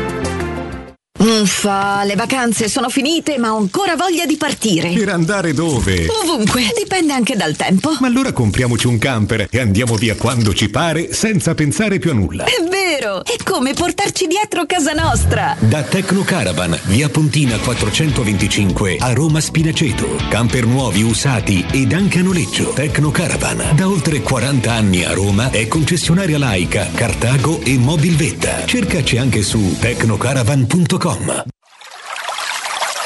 È la mia nuova acqua di casa. Approfitta anche tu della sensazionale offerta promozionale firmata Brispal. A soli 19 euro al mese avrai acqua pura e con tante bollicine direttamente a casa tua. Hai capito bene? A soli 19 euro al mese, incluso manutenzione e cambio filtri. Cambia acqua anche tu e passa ad un erogatore Brispal e avrai purezza, freschezza e il massimo del risparmio. Brispal, la tua nuova acqua di casa. Informazioni allo 06 61 45 088 o brispalitalia.it. Nel centro di Ostia, in una zona commerciale ad alta percorrenza, la società SIPA dispone di negozi di varie metrature, locali liberi e disponibili da subito, adatti a qualsiasi tipo di attività, in una posizione privilegiata e centrale. La zona signorile, la collocazione commerciale e gli ampi parcheggi nei pressi rendono questo immobile un ottimo investimento. Per qualsiasi informazione rivolgetevi al 345 713 5407 e visitate il sito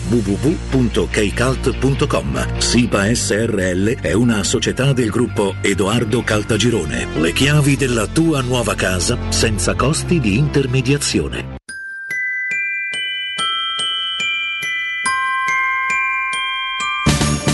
Quest'anno a Natale vivi la magia di Cinecittà World. Scopri il villaggio di Natale con i suoi mercatini. Lasciati incantare da Polvere di Stelle, il festival delle luminarie. Gioca sulla neve nel regno del ghiaccio e incontra Babbo Natale.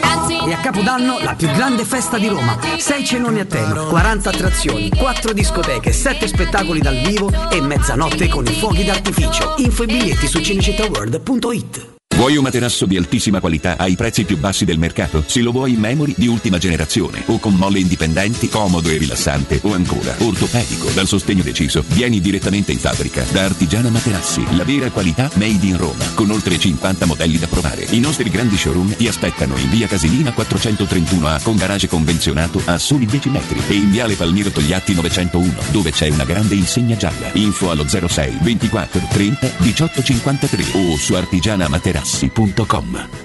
Teleradio Stereo. Teleradio Stereo. 92.7.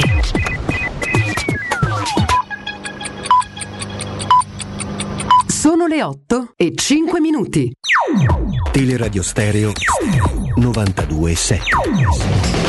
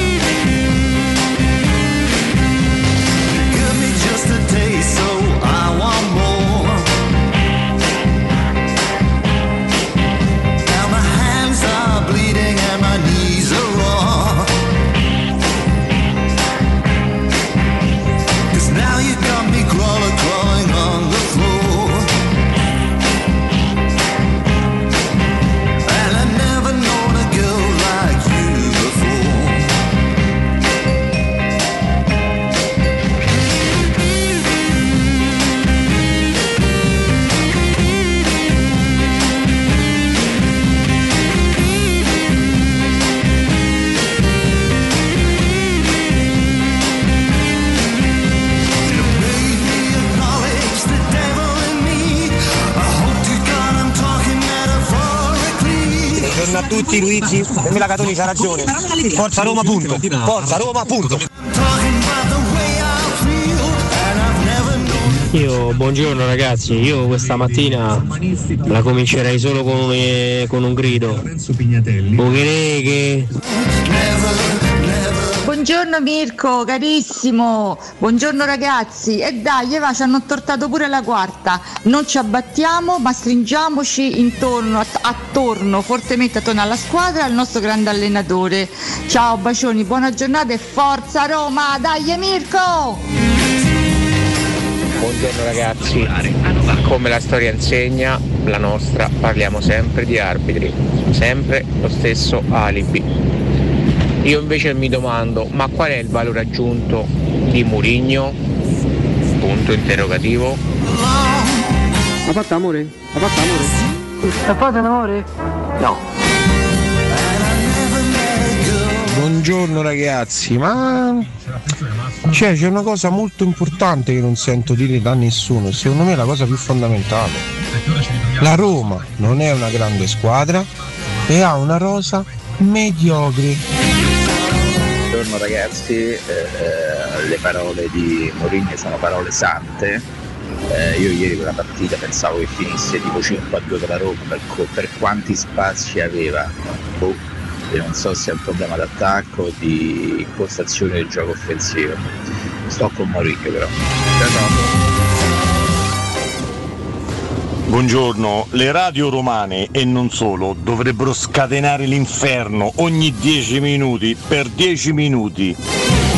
Ma non sono d'accordo neanche sulla questione societaria, tant'è vero che l'Inter ha cambiato società, ha vinto lo scudetto. Ha cambiato da che era Toira Suning ha vinto lo scudetto, quindi pure questa barzelletta che quando cambi proprietà ci fanno 10-15 anni per vedere un pochettino di luce, no, fa acqua da tutte le parti. Buona Ciao a tutti, Paola. Eh, sono dieci anni che sento fare questi discorsi. Bisogna aspettare I cambiamenti hanno bisogno di tempo, 10 anni. E poi i risultati. Venezia-Roma 3 a 2. Grazie. Buongiorno a tutti, sono Carmine. Io a sto punto ti dico una cosa, quella è malafede dell'arbitro.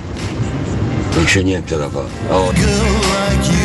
Buongiorno Max63, sembra che non ci sia un equilibrio, eh, o si vince o si perde e, e da, sto, da sto tunnel che- in cui sia- ci siamo infilati sembra che non ci sia il modo di poterne uscire tra arbitri e, e squadra che gioca malissimo. Eh, ciao, buongiorno, sono Giuliano. Cioè, voi ancora siete convinti che la Roma abbia grandi giocatori, eh? Per me ci stanno tanti, ma tanti giocatori che non sono da Roma. Ciao ragazzi, Angelo da Varese. Eh, io penso che bisogna dare del tempo a Mourinho. Abbiamo uno dei più grandi allenatori del mondo e ora basta parlare d'allenatore. Ci abbiamo una rosa comunque scarsa. E dai Roma, dai Mourinho. Chi tifa Roma non perde mai. Eccoci qua ragazzi, eccoci qua, rientriamo in diretta con i tanti vostri messaggi e torniamo a darvi il miglior buongiorno in questo lunedì, un altro lunedì complicato ma che comunque affrontiamo insieme come sempre, poi ci sarà questa lunga sosta per la nazionale, ci darà modo di fare un pochino di ordine, di fare un po' di analisi e anche di alleggerire un pochino, eh, che ci sta. Possiamo fare un po' di chiarezza su, su un paio di situazioni. Intanto, cioè, Sì. Nessuno qui in studio pensa che la Roma abbia grandissimi giocatori. Se, se pensiamo che quello più forte di tutti forse Lorenzo Pellegrini, e questo la lunga anche sul livello della rosa. Eh, calla. Eh, no, lo dico con grande, grande Bordata, no? bordata nei confronti di Pellegrini. Bordata, ditemi una grande prestazione dei Pellegrini contro una big. Ora, scherzi a parte, eh, cioè, non, non è un attacco diretto a Lorenzo Pellegrini. No, mica. Questo vuole raccontare in qualche modo quella che è la Roma di oggi. Se pensate che forse il più grande acquisto dell'estate è il terzo attaccante del Chelsea, terzo, mm, perché questo è. Se pensate che il nostro talento più importante è Nicolò Zagnolo, che poraccio gioca con una gamba perché si deve ancora riprendere al 100%, questo racconta, ripeto, un livello che non è così esaltante, ma manca vive un mese come questo, aggiungo. Quindi è chiaro che questo comunque ci stupisce, questo nuovo declino che arriva dopo, l'abbiamo già detto, 9 vittorie su 11 gare a inizio stagione. Quindi la quadra va trovata in qualche modo e mi dispiace, nonostante il livello relativo della nostra rosa, un momento così critico resta eccezionale, ma nel, senso stesso del termine, al di fuori eh, della normalità. Quindi è chiaro che le analisi siano lunghe e profonde, ma ci stupisce ancora una volta, ci, ci coglie in contropiede ancora una volta un momento del genere, anche perché, ripeto, Mourinho magari non è Guardiola ad oggi, però sembrava potesse dare uno sprint diverso alla personalità di alcuni giocatori che ad oggi invece non c'è. A un certo punto ci eravamo convinti che Roma avesse diciamo una tra virgolette a livello di valori una, una squadra un po' spaccata, no? difficoltà magari dietro anche a livello di singoli. Ehm, però dal centrocampo in su una, una squadra ben attrezzata quantomeno nei titolari. Poi è chiaro che se Zagnolo nel percorso di, di ripresa agonistica un rallentamento ed è abbastanza fisiologico insomma Zagnolo eh, un anno e mezzo di stop Poverino. Ah. ha avuto anche dei, dei momenti positivi, nel senso ci sono state anche delle belle partite in cui, in cui lui si è espresso ad un buonissimo livello, poi in queste ultime gare sta, sta faticando di nuovo, ieri ha giocato soltanto un piccolo spezzone di partita e non ha fatto benissimo. Eh, Mkhitaryan quest'anno improvvisamente da ottobre è sparito e nessuno poteva metterlo poteva immaginare una situazione del genere. Abram ha iniziato molto bene, poi anche lui ha avuto un'evoluzione. Ieri, per fortuna, ha giocato una grande partita, l'abbiamo rivisto al suo livello. Ha fatto, ha fatto molto bene, è stato il migliore della Roma ieri. Tammy Abram. Chiaro che la Roma ha perso anche delle frecce offensive, ha perso anche un po' di qualità e un po' di, di rendimento davanti. Eh, però, sì, siamo perfettamente consapevoli delle- dei limiti e delle difficoltà di questa squadra. Lo eravamo quest'estate e ne siamo ancora più consapevoli adesso.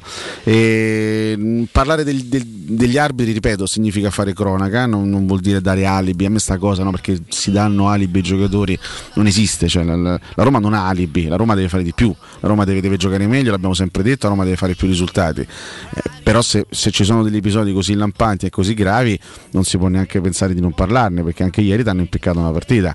E secondo me l'episodio di ieri sotto certi aspetti è il più grave di tutti quelli che abbiamo visto nel Sì, corso veramente. dell'ultimo mese, perché quello di ieri veramente non ha, non ha alcuna spiegazione. Magari su, altri- su altre eh, questioni, per esempio ecco, il, il fallo di mano di quadrato.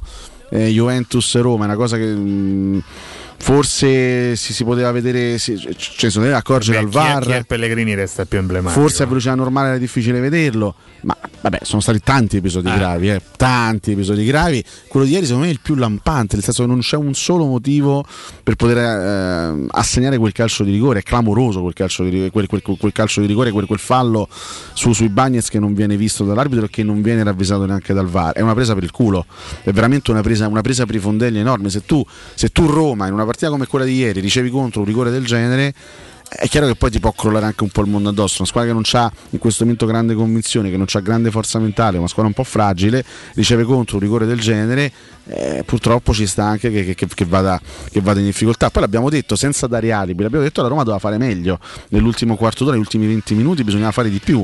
La Roma ha gestito male eh, l'ultima fase della partita, quindi altro che alibi. La Roma comunque doveva fare meglio dopo i gol del Venezia. Però quello è un calcio di rigore che ti impicca la partita. Vorrei rispondere anche all'ascoltatore che faceva riferimento al cambio di proprietà dell'Inter che ha portato a vincere lo scudetto.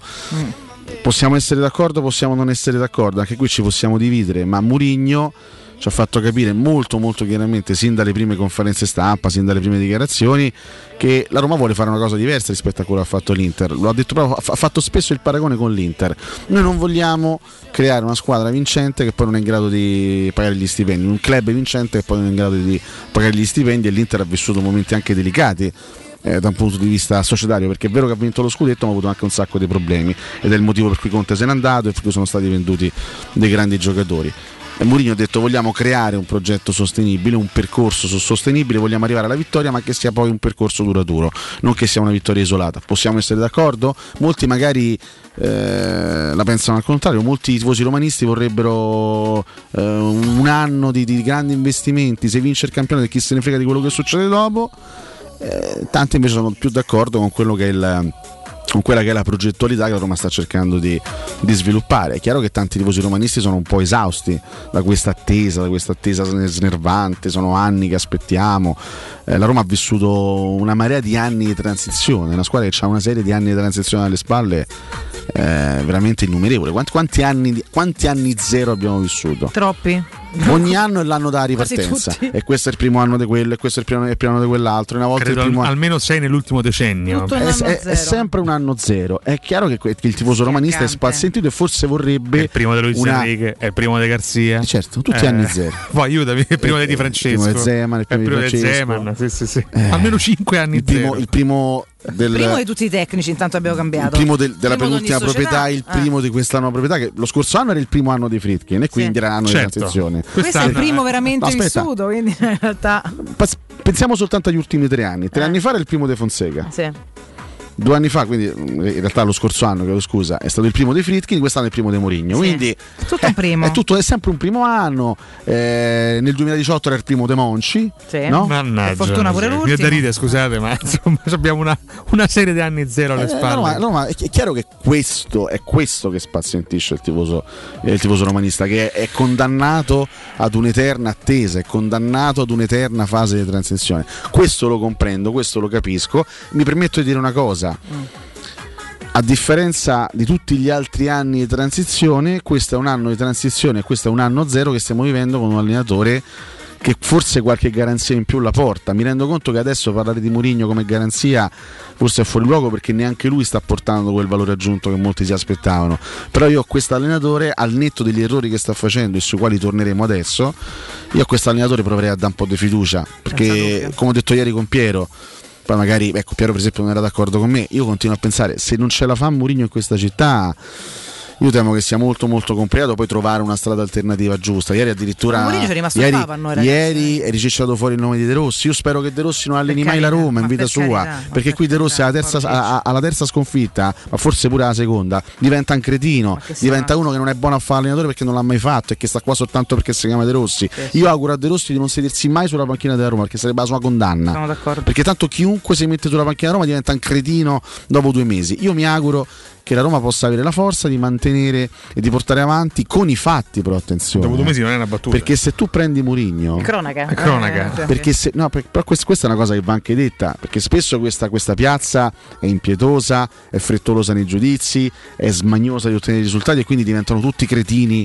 eh, dopo due, due, tre, quattro sconfitte. Però è anche vero che tu società, qui mi rivolgo veramente ai Fritkin e a Tiago Pinto, se tu società punti su un allenatore come Murigno, poi devi anche dimostrare di saper supportare questo allenatore con i fatti. E al momento non è stato fatto perché il primo mercato non ha soddisfatto questo allenatore. C'è un secondo mercato che inizierà tra due mesi e lì bisognerà iniziare a vedere qualche fatto concreto, perché altrimenti devo immaginare che eh, la firma di Maggio è avvenuta, non lo so, sotto effetto di sostanze stupefacenti da una parte e dall'altra. no, perché, perché- perché cioè, eh, se si sono messi d'accordo è perché evidentemente condividono una certa progettualità. Il primo mercato non è stato condiviso, mi pare che l'abbiamo. Questo, questo è chiaro. Non è stato condiviso. detto mille volte. Io infatti è da qui che vorrei ripartire dopo il tuo ricordo. Partiamo esattamente da qui, Ale. Prima fammi ricordare Life Care perché parliamo di un qualcosa di davvero straordinario, ragazzi, di una vera rivoluzione in casa. Il sistema Life Care eh, è, col- è quel sistema che vi ricorda quante cose si possono fare veramente con l'acqua. Oltre ad eliminare tutte le bottiglie di plastica dell'acqua imbottigliata, si possono eliminare tutti i prodotti chimici per le pulizie di casa, i detersivi per la lavatrice e lavare utilizzando solo acqua fredda. Con Life Care si può perché? Perché l'acqua arricchita da ozono, e questo proprio fa il sistema Life Care, diventa il disinfettante naturale più potente che ci sia, per cui potrete dire stop a tutti i prodotti chimici che si utilizzano per pulire casa, ripeto, a quelli per la lavatrice che laverà solo con acqua fredda e mm, in casa propria praticamente avrete una sorgente di acqua purissima per bere e cucinare. Tutto questo rappresenta ecologia e risparmio e con Life Care potrete smettere di inquinare e potrete risparmiare anche oltre 1000 euro che non è poco per niente. Chiamate subito la Life Care all'800 15 0012. E comunque regà fino al 2-0. Buongiorno! Ma per quanto tempo siamo stati aspettati vincere, che saranno vent'anni, e non si vince niente. Ma io ben venga anche di indebitasse per fare come ha fatto l'Inter, anche perché lì sta, eh, mi sembra che è fallita stanziare il CE.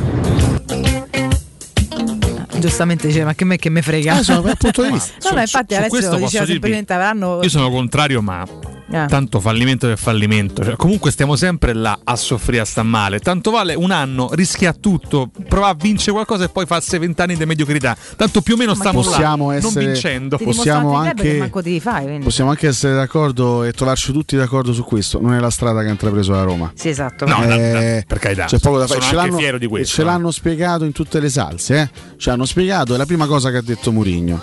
Facendo riferimento anche con un po' di polemica all'Inter, Frecciatina a Conte. Io non sono un allenatore che viene qua, che spreme una società e che poi si ritrova, no? Eh, o co- costringe la società, la- il club a ritrovarsi con delle difficoltà anche il no, pagamento ma degli stipendi. qualsiasi- Lui ha fatto questo riferimento. Qualsiasi Come- tifoso vuole un cambio di dimensione, di mentalità, non una vittoria sporadica. Eh, infatti- Qua- quando noi ricordiamo, per esempio, l'epoca viola, ricordiamo un grande lavoro graduale Ah, che poi negli anni ha Certo, portato certo. la Roma su un'altra dimensione negli anni successivi, nei decenni successivi, non vincente del tutto, ma comunque in un'altra dimensione. Comunque sì, un'altra Tanto più dimensione. che Mourinho non solo ehm, sottolinea questo di Conte parlando dell'Inter, ma sottolinea anche come la Roma si trovi in una certa condizione proprio perché tanti si sono riempiti le tasche e se ne sono nati col sorriso. Esatto, queste esatto, parole sue, eh, esatto, anche queste. esatto. Quindi in realtà è un tema che sia fronte Roma che fronte altri esempi per mangiare poi le sue strittate ha fatto più di una volta. È evidente che ci sia coscienza di una situazione che poi noi fino in fondo non Esatto, quindi ripeto, ci può piacere o no, questa, questa è la strada che ha scelto Roma, è una strada molto ambiziosa, eh, perché già chiedere tempo al tifoso romanista è un esercizio di- estremamente coraggioso, perché il tifoso romanista sì, di pazienza ne ha tanta, però tanti tanti anni che sente sempre le stesse cose, più che altro è il sentire sempre le stesse cose che può portare alla fine a una perdita di pazienza, perché se ogni anno è l'anno zero, se ogni anno dateci tempo, se ogni anno fateci lavorare, manco- è dal 2011 che si sente Eh, ma se manco i protagonisti è che cambiano. Eh, cambiano, sono esattamente, completamente diversi. esattamente, perché non si Manca di sai, sono sono Infatti, ripetitivi. non si, non si riesce mai a trovare una- questa benedetta continuità. Io mi auguro che quantomeno il binomio eh, Fritkin, eh, quindi cl- club più, più allenatore, possa essere un binomio duraturo perché se, va, se, se Mourinho se si scoccia o se, Fri- o se i Fritkin si scocciano di Mourinho e arriva un altro allenatore, lo sai che succede a giugno? Che si riparte un'altra volta e che un altro anno E saremo al primo perché se al anno posto di, di Mourinho arriva, che ne so, eh, se- se al posto di Mourinho arriva Juric Eh, stiamo un'altra volta all'anno Saremo zero. al primo anno degli Stiamo un'altra volta Un binomio che zero. sembra meno armonico sicuramente è quello Mourinho-Tiago Pinto. Beh, allora, io vorrei partire Eh. proprio da questo. Allora, detto che poi anche qui bisognerebbe avere anche un po' di pazienza e giudicare il mercato nel corso del tempo. Faccio soltanto l'esempio forse più lampante degli ultimi anni è quello di Edin Dzeko. Edin Dzeko alla fine del primo anno era considerato da tutti un bluff. Perché era un giocatore che aveva gravemente fallito la, sulla sua prima stagione romanista, eh, era addirittura finito in panchina con, ehm, con Spalletti, vi ricorderete, no? giocava il tridente leggero, Salah, Perotti e Sharawi, eh, Dzeko era finito ai margini, eh, sembrava addirittura do- dovesse andare via, Sem- sembrava un fallimento di mercato.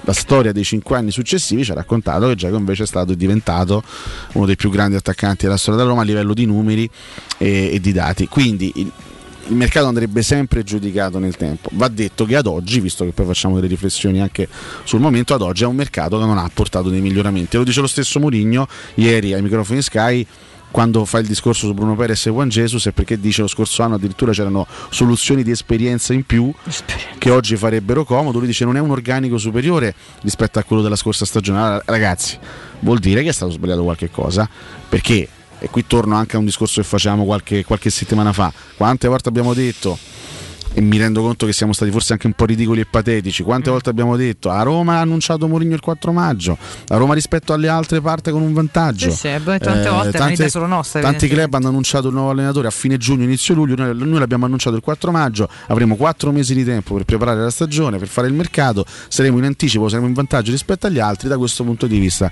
ci faremo trovare pronti. No. Risultato che a novembre c'è un mercato scopriamo che il mercato non è stato condiviso, c'è poco da, fa- c'è poco da, da chiacchierare, poi Tiago Pinto può dire quello che vuole, Mourinho magari può provare a correggere il tiro, il mercato non è stato condiviso. E Mourinho da questo punto di vista deve anche prendersi le sue responsabilità, perché da allenatore vincente, carismatico e esperto ha avallato un mercato che evidentemente eh, non gli stava bene ed è un errore perché ci ha avuto 4 mesi di tempo e, me- e- e c'erano gli ingombri da piazzare e c'erano gli esuberi e c'era il monte ingaggi da abbassare e la Roma ha raggiunto anche parzialmente questi obiettivi. Al tifoso della Roma sai che gli frega del monte ingaggi che hai abbassato? Sai che gli frega che sei riuscito a piazzare Pastore Zonzi al tifoso della Roma? Al tifoso della Roma gli interessa che tu migliori la squadra. È stata migliorata la squadra? A detta di Mourinho no e quindi è un errore e Se quindi ri- è stato sbagliato qualche cosa A quello che dicevamo noi a maggio, finalmente Mourinho avrà il tempo di lavorare tutta l'estate con la squadra e con il direttore sportivo, Con il direttore sportivo. per portare grandi miglioramenti alla rosa. Eccoci qua. Ah, ci siamo resi conto perché chiaramente 4 Tutte maggio, nostre idee. 4 Mannaggia. maggio la Roma, eh, la Roma annuncia Mourinho. Io mi ricordo che il giorno dopo stavo con, i miei amici a parlare per strada, per strada con i fumogeni. amici, fumogeni e soprattutto immaginavamo chissà quali mercati perché sai il tifoso romanista è anche un po' sognatore ma immaginavamo nomi importanti poi abbiamo capito nel corso delle settimane che a Roma non avrebbe comprato né Kanté né Mbappé né Haaland e vabbè ce, ce ne siamo fatti una ragione ma da qui a non riuscire a migliorare a migliorare una squadra da settimo posto lo scorso anno, eh beh, questo è grave. Eh, una grave. Questo è grave sì. perché tu hai fatto quattro acquisti, il portiere secondo me l'hai- preso buono e continuo a pensarlo. Anche ieri due interventi importanti. Al posto di Dzeko hai preso un giocatore chiaramente meno pronto, ma di prospettiva. ma di prospettiva importante. Shomurdov continuo a pensare che sia un buonissimo giocatore, ma forse non era la priorità della Roma in quel momento perché ti servivano giocatori in altri ruoli. E Vigna ad oggi è un acquisto sbagliato. Mi dispiace di, a- a- ad oggi. Poi magari da quando da, Sì, da- partiamo da oggi all'8 da dicembre in ragazzi. poi Vigna farà Speriamo. prestazioni strepitose e diventerà il più forte versione del campionato. Ad oggi quanto ha speso Roma per Vigna? 11? Troppo. Eh, Ad oggi troppo. Poi oh. è stato una qui perché Vigna ha, ha dimostrato di, di essere un giocatore abbastanza indietro. Poi quindi viene da un altro campionato, da un altro mondo, il calcio È stato brasiliano. male anche in un È stato male, per carità. Però diciamo che ti serviva perché lì non ti serviva una toppa. Lì ti serviva un titolare, Titolare, perché perché, Spinazzola quest'anno non, non- non- dovevi considerarlo. Hai preso una toppa e hai sbagliato, hai sbagliato valutazione. Quindi le- la prima responsabilità di Mourinho è aver avallato un mercato che evidentemente non l'ha soddisfatto. E qui non si parla, attenzione, qui non si parla che Roma doveva prendere, ripeto, giocatori straordinari per ogni ruolo. Bastava prendere un terzino destro decente che potesse dare un cambio a Karsdorp, un centrocampista. Quante volte, si, Buono, fa, quante volte si fa l'esempio di Anghissà che il Napoli ha preso in prestito, ma non perché eh, Roma mh, avrebbe dovuto per forza prendere Anghissà, ma perché sicuramente tante, tante occasioni all'Anghissà ci potevano essere sul mercato e ci ha avuto 4 mesi di tempo per trovare un centrocampista e non l'hai preso. Che potevi Allora- prendere giustamente in prestito senza starti a impiccare finanze, insomma. C'era, c'era la possibilità con un Vabbè. piccolo sforzo di fare qualcosina in più. Ripeto, non parlo di acquisti megagalattici, ma di consegnare a Mourinho una rosa più adatta alle sue caratteristiche. E lo stesso Mourinho che dal 4 maggio si è messo lì col computer a studiare Calafiori, a studiare Darbo, a studiare Villara, a studiare Majoral, forse Mourinho poteva rendersi conto con un filino di anticipo che non Calafiori non era adatto, che Darbo non era adatto, che Diavarà non era adatto, che Via non era adatto. E poi ci ritroviamo ad oggi con una serie di giocatori in organico che a questo allenatore non piacciono. Allora, visto che si è- la, la Roma ha iniziato questo lavoro il 4 maggio, se vuol dire che qualcosa è stato sbagliato nella Sì, pianificazione? sicuramente sì, Ale. ma senza dubbio. Dal club e dallo stesso Mourinho che ha. Se no non staremmo così all'8 novembre. No, e mi- io resto stupito però da queste continue denunce di Mourinho Mm. su un mercato evidentemente non efficace, perché è come se le facesse a se stesso in virtù di questo ragionamento. Come posso pensare che lui non abbia concordato con Tiago Pinto tutte le azioni del mercato estivo? Eh. Ma evidentemente eh, dà un'insufficienza anche a se stesso quando denuncia un mercato che non è andato bene. Perché lui ha avallato queste operazioni. Non penso che Mourinho se mi si mette lì per, per quello che è il suo status, per quella che è la sua personalità, il suo, il suo valore storico. Non è un allenatore, tra virgolette, aziendalista che si mette lì zitto e buono e quello che gli portano gli Poi accetti. abbiamo detto appena vita che serviva un tecnico di spessore che finalmente caspita. potesse dire alla società guardate che io voglio impormi su questo, io non so uno qualsiasi, non so uno qualunque, arriva Mourinho che diventa anche lui uno qualunque, uno che manco guarda quello che fa il direttore sportivo. Sembra strano, questo continuo C'è sfogo, mi sembra strano. Altra cosa velocissima, se posso. Questo è un discorso legato al mercato. tardi, Allora, Alessio, dai, ne parlo dopo. ne parlo non lo vedi dopo, dopo. Non te la Scusa, No, eh. lascia, tanto non- Alessio, sono- di professionalità. mi sono fatto prendere No, dalla- perché non voglio banalizzare, non diciamo. voglio banalizzare il concetto. Quindi ci torniamo dopo il break e approfondiamo Eh, tutti abbiamo i dei punti che doveri, ancora vieni, Basta, tra poco. Hai ragione, Stewie, hai ragione.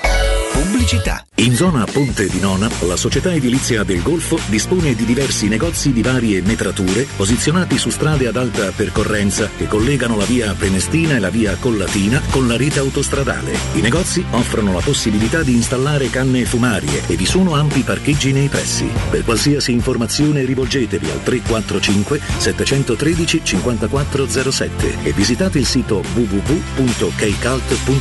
Edilizia del Golfo SRL è una società del gruppo Edoardo Caltagirone. Le chiavi della tua nuova casa senza costi di intermediazione.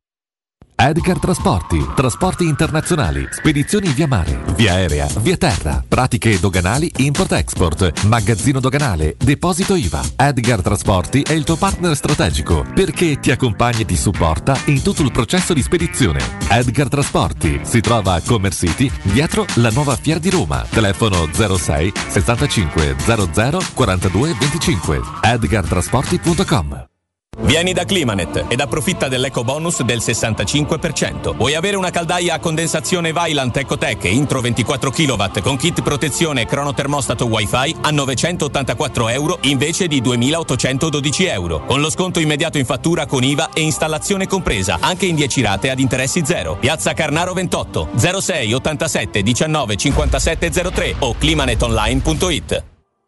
Riparti con un prestito facile e veloce grazie a Professione Quinto Finance Solutions, la cessione del quinto riservata a tutti i dipendenti anche in presenza di disguidi finanziari e per pensionati fino a 89 anni, tassi in convenzione INPS e senza documentazione medica. Puoi richiederlo anche da casa tramite SPID o firma digitale. Numero verde 800 031 551 o professionequinto.com. Fogli informativi su professionequinto.com. Avete problemi di denti? Avete urgenze, dolori o problemi di estetica? We Dental Care, le vostre cliniche odontoiatriche di riferimento. Dentascan e ortopanoramica in sede. Terapie indolori. I nostri specialisti sono in prima linea per risolvere ogni vostro problema in un ambiente professionale, accogliente e sicuro. We Dental Care, in via Ostiense 4, zona Piramide e in via degli Ammiragli 5, zona Cipro. Info e prenotazioni all'800 56 1006 o su WeDentalCare.it.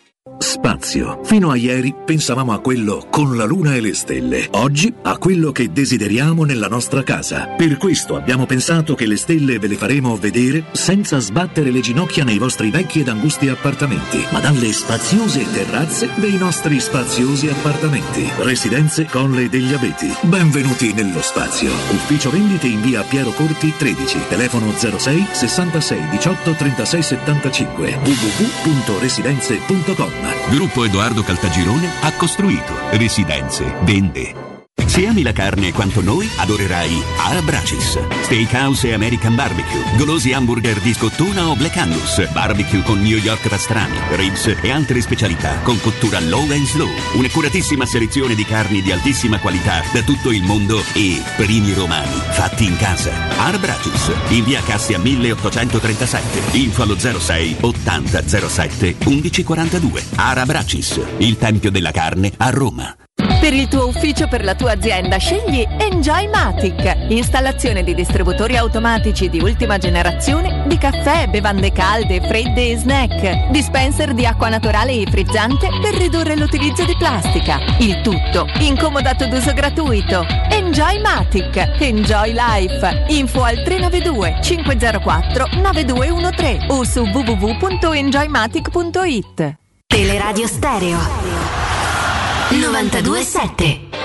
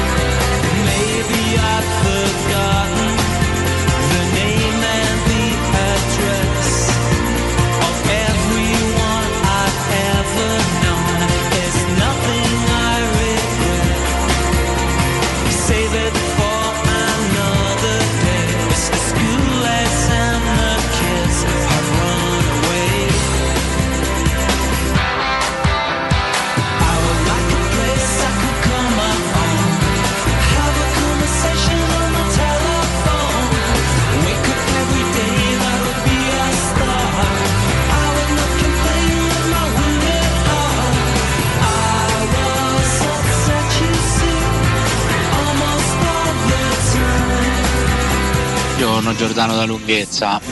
Eh, ma comunque Mourinho l'aveva detto che, che l'infortunio di Spinazzola aveva complicato le cose. Perché secondo me c'era il Real Madrid che ti copriva di danari e ti dava modo di fare un mercato diverso. Ragazzi, buongiorno. L'errore è che non si capisce se Mourinho non va bene per questi giocatori o il livello di questi giocatori non è buono per Mourinho. È questo il grande problema. No, Alfredo dalla Garbatella. Eh, Secondo me non è corretto dire che il mercato non è stato condiviso, perché Mourinho ha condiviso il mercato. Il problema è che era stato impostato in una maniera e, dovuto- mh, e l'hanno dovuto fare in un'altra, perché si sono rotti due giocatori, cioè si sono mancati due giocatori, Spinazzola e Geco, che non avevi preventivato di comprare e che sei stato costretto a comprare. Quindi hai speso 60 milioni per quei due giocatori e non hai potuto comprare quelli che avevi previsto. Secondo me Mourinho non sta rimpiangendo Jesus e Perez, anche perché prendevano 10 milioni di euro l'anno lordi in due, più o meno. Gli mancano le alternative, nel senso se Karsdorp sta male c'è sta solo Reynolds, se eh, Vigna sta male c'è solo Calafiori. Ciao ragazzi, sì, sono d'accordo, eh, però mi sembra che gli europei non è che si è rotto Barella o si è rotto Immobile, si è ovviamente rotto Spinazzola e tu devi ricorrere a, a cercare sostituto d'urgenza. E, e beh, Giacomo se ne è voluto andare via e subito a cercare sostituto d'urgenza, ha detto pure Mourinho ieri, eh. Ciao Roberto, va bene gli arbitri, va bene tutto, diamo tempo a Murigno, comunque a Venezia l'attacco non ha fatto il suo dovere, se segnava il terzo gol la partita era finita. L'unico dubbio che mi sovviene, al di là di tutte le critiche che gli si possono fare, non è che si stanchi Murigno prima del tifoso romanista? Sì Alessio, ma tutto d'accordo, ma non si può perdere con Venezia e il Bodo Clint, con la rosa che c'hai. Non scherziamo. Ciao Edoardo, non sono d'accordo quando dite che il primo mercato non è stato condiviso da Mourinho. Il primo mercato è stato condiviso da Mourinho, il problema è che lui avrebbe voluto fare tante cose e, e le risorse economiche a disposizione erano limitate, quindi è stato limitato rispetto alle sue richieste. Io non penso assolutamente che Mourinho sia un cretino, però i risultati che sta ottenendo la gestione della squadra in questo momento è da cretino. Eh, prima mossa per risolvere una situazione è affiancare a Murigno a Righi Massara, uno che ci capisce dei giocatori. Ha trasformato il Milan in due anni. Ragazzi, buongiorno. Secondo me noi dobbiamo fare una scelta. È Mourinho che deve adeguarsi alla Roma o è la Roma e i tifosi che si devono adeguare a Mourinho? Anche Petraghi aveva detto che quello era l'anno zero, eh, quindi ce ne abbiamo pure un altro di anno zero. eh. Ce ne sarebbero ancora un paio di chili di messaggi. Sì, saremmo veramente ammazzi. Ma cioè, mandiamoli. a chili, a chili, a chili. Tra l'altro, scusate, non l'ho fatto prima perché eravamo nel mm, fiume di Dov'eri? un sacco di discorsi. No, eravamo qua Ah. nel fiume di un sacco di discorsi, però mandateli un pochino più brevi Eh. perché tanti, quelli che ascoltiamo, sono brevi abbastanza. Ce ne sono tantissimi però che arrivano che sono veramente di un minutaggio troppo alto. Non riusciamo, Mirko, neanche con tanto, con tanto buono cuore riesce a mandarli perché li sfuma a 20 secondi o comunque non Complimenti, si Vale. può. Eh? Complimenti. Mazza che gancio. Complimenti. Eh, quindi non si può fare. Per cui siate un pochino più bravi e a mitraglietta cerchiamo di mandarne il maggior numero possibile. Fatemi Sì. fare solo un augurio speciale, poi torniamo al nostro eh, nugolo di confusione romanista di questi, di questi periodi. Ieri è nata una stellina meravigliosa che si chiama Anita e quindi volevo fare tantissimi auguri a Samar e Fred, la mamma e il papà, eh, che appartengono a una bellissima famiglia eh, che non ha spesso legami di sangue ma ha un legame di anima totale e nonno Andrea è proprio un po' il il barba papà di questa famiglia meravigliosa che associa sotto lo stesso tetto dei ragazzi che ragazzi sono talmente stupendi che prima o poi vi- magari ve li farò conoscere. Tra l'altro portano avanti anche tante iniziative a livello sociale molto importanti. Ma oggi l'unico pensiero, a parte tutto questo, tutta questa bellezza, va per Anita. Anita, tantissimi auguri, tanti auguri a Samara e Fred, un bacione a nonno Andrea e a tutta la famiglia che si stringe in questa gioia, insomma, che so gioie che vanno al di là di qualsiasi altro piccolo malumore. Quindi tanti baci giganti da parte di tutta Teleradio Stereo, da parte mia chiaramente nello, nello specifico.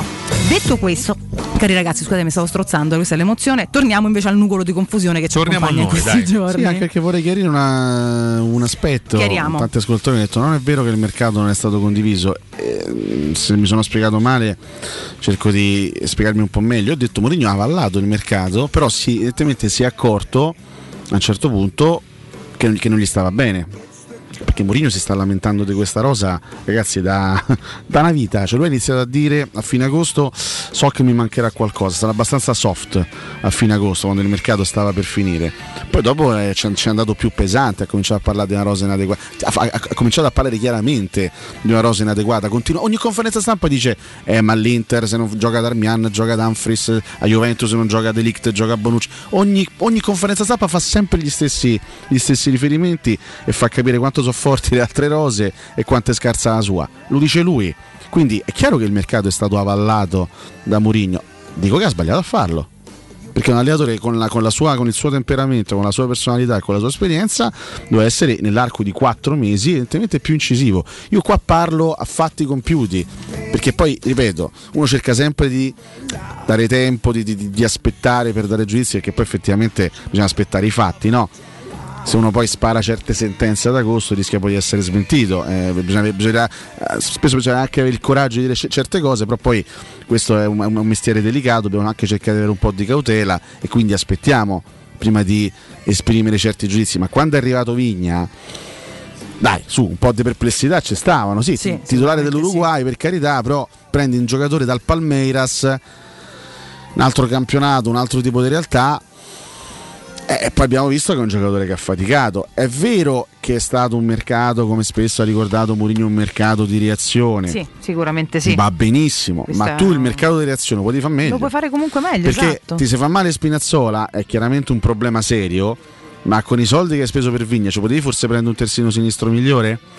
E poi è vero che hai dovuto spendere dei soldi per prendere Vigna e Abram, due acquisti che evidentemente non avevi messo in preventivo di fare. Poi anche qui aprire una parentesi perché tutta sta sicurezza sulla, sulla permanenza di Geco. Geco so tre anni che, Che che non? No, che- io tutta, Che da ambo le parti no? si parla di una separazione. Quindi, io non insomma, ci credo che a Roma avesse messo No. eh, in cassaforte la permanenza di Geco. Non ci crediamo neanche l'abbiamo Assolutamente, assolutamente. Comunque, vabbè, diamo per scontato questo. A Roma ha dovuto fare un mercato di reazione e quindi ha dovuto spendere dei soldi per Vigna e Abram che non si aspettava di, do- di dover spendere.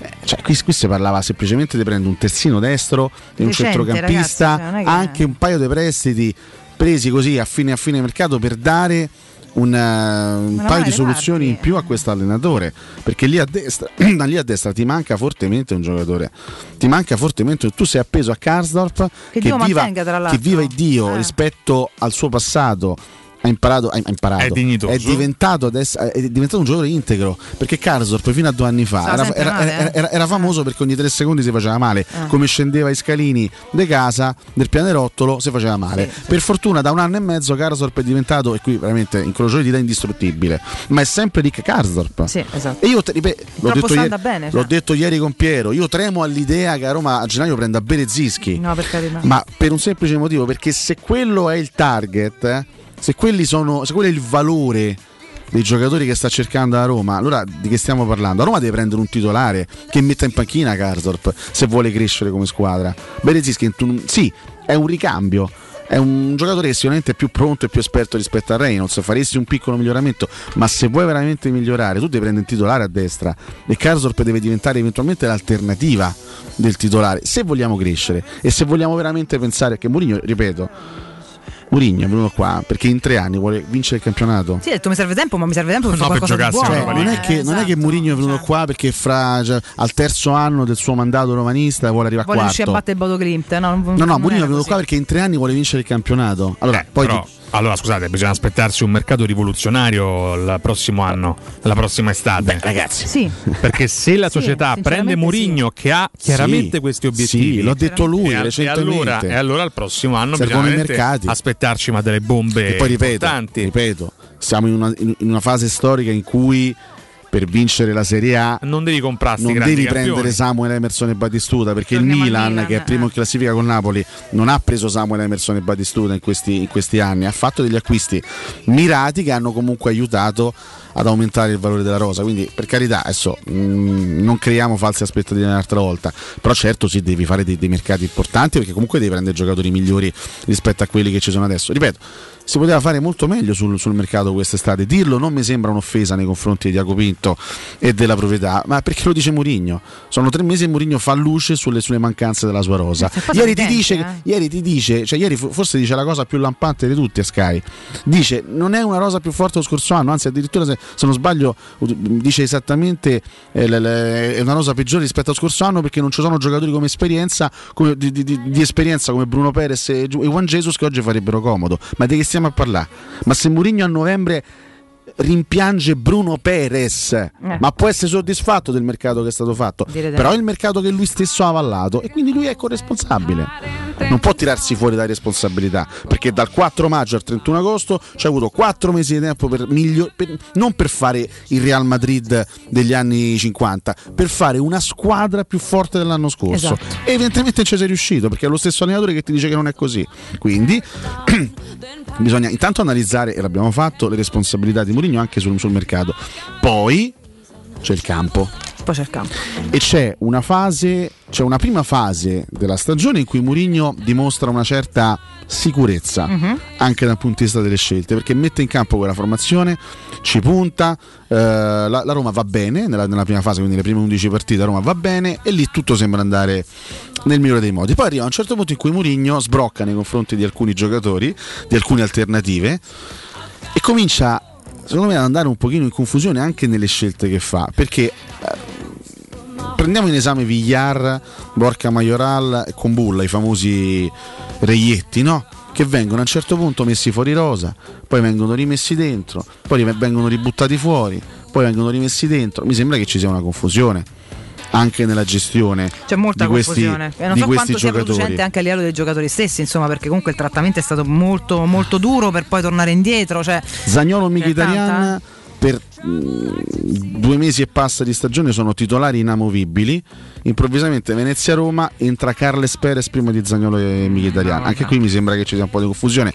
Secondo me c'è un, un ragazzo che rappresenta in questo momento la confusione che sta, che sta vivendo Mourinho. Che è un insulto, eh, se l'allenatore vive un momento di, di- di confusione. No, eh, pure questa è Eh, cronaca, ci può ah, stare, eh? Felix. Eh. Felix Afenaghian, che è il primo cambio della Roma contro il Cagliari, è il primo cambio della Roma contro il Milan. Ieri entrano tutti, tranne lui. Tutti. Cioè, come? Un giocatore che fino a, a una partita fa è stato il tuo primo cambio, l'hai sposato, che caratteristiche diverse ce l'ha spiegato in conferenza. Sì, no? sì, caratteristiche che altri non hanno. Ieri Zero. era a panchina ieri Felix, no? Non- non- non- perché poi magari dico, dico sto, sto- sto dicendo una castroneria io. È a panchina ieri Felix, no? Mi pare proprio di sì. No, Aspetta no, che- controllare perché mi fai il dubbio. Eh, esattamente, perché sennò poi magari No, sto finire. dicendo una boiata, magari non entriamo c'era, era fortunato, allora magari sto dicendo una una boiata. confusione pure noi, a disposizione. Felix era in panchina, Sì, numero sì, sì, ci sta, ci 64, sta, Felix. Afenaghian era Ma in c'è anche panchina. dubbi su tutto qua. Darbo, Darbo gioca titolare, Mm. titolare giovedì. Però, una però partita, gioca molto male. Eh. Lascia stare, gioca titolare.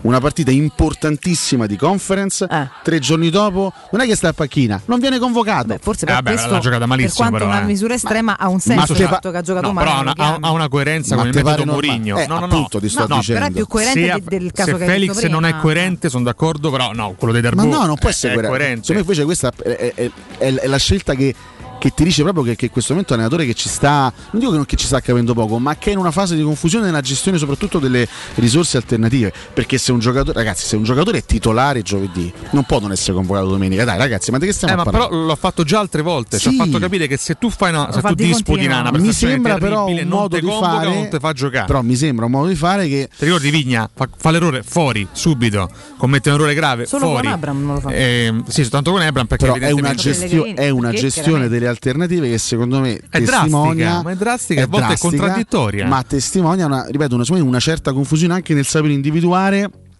le, le risorse giuste da affiancare ai titolari perché se il giocatore è titolare giovedì può essere riserva la domenica cioè non può essere non convocato. Riserva sì. Fosse stato in panchina 90 minuti l'avrei capito. Ma non, non convocato Oppure è possibile cioè, qui che si va, qui si va a botte di punizioni eh, Ale, questo si va a botte di punizioni fondo- secondo me un altro, un altro questo, questo forse è l'esempio più lampante assieme a Felix però al contrario cioè nel senso che è un giocatore che ha rivisto il campo ieri. Mm. Shomurodov. Shomurodov dopo Zoria Roma 0-3 in cui lui gioca una brutta partita Shomurodov sparisce Mhm. Sì, ne abbiamo parlato a lungo. sparisce non gioca più una gara dal primo minuto gioca soltanto piccoli spezzoni 5 minuti 2 minuti in alcune partite neanche viene impiegato Mhm. Poi a un certo punto lo rivediamo. Lo abbiamo rivisto ieri e posso dire ragazzi ieri Shomurodov fa una, una Fa una- signora fa una bella partita, partita, sono segna il gol eh, del, dell'1-1 il cross da cui parte il gol da- cui nasce il gol di Abram lo fa lui mette in porta mette veramente ehm, consente al Sharawi di calciare un rigore in movimento nel secondo tempo. Non fa una partita da 8 fa una partita importante. Però, eh, nel- nel- nell'ultimo mese era stato praticamente accantonato da- dopo Zoria Roma. Shomurodov è stato messo fuori ripeto, tutte queste cose qua ci dicono che in questo momento c'è una certa difficoltà da parte di Mourinho nel leggere ehm, il valore di certi giocatori che fanno parte del, del parco alternativo. Ha le idee abbastanza chiare, ce l'ha sempre avute sui titolari, però sulle alternative mi sembra un atteggiamento un po' isterico. Questo per dire che noi le, le colpe e le responsabilità di Mourinho proviamo ad analizzarle. E ribadisco, questo non significa dover mollare il carro di Mourinho, scendere dal carro di Mourinho, dover mollare un certo tipo di idea. Io continuo a pensare che Mourinho sia il meglio per la Roma in questo momento storico. Un grande, rimane un grandissimo allenatore, rimane un grandissimo uomo di calcio, di grandissima esperienza e la Roma si è dotata di un personaggio di sicurezza al netto delle difficoltà che sta avendo. E si deve andare avanti a testa bassa con questo allenatore e con questa idea.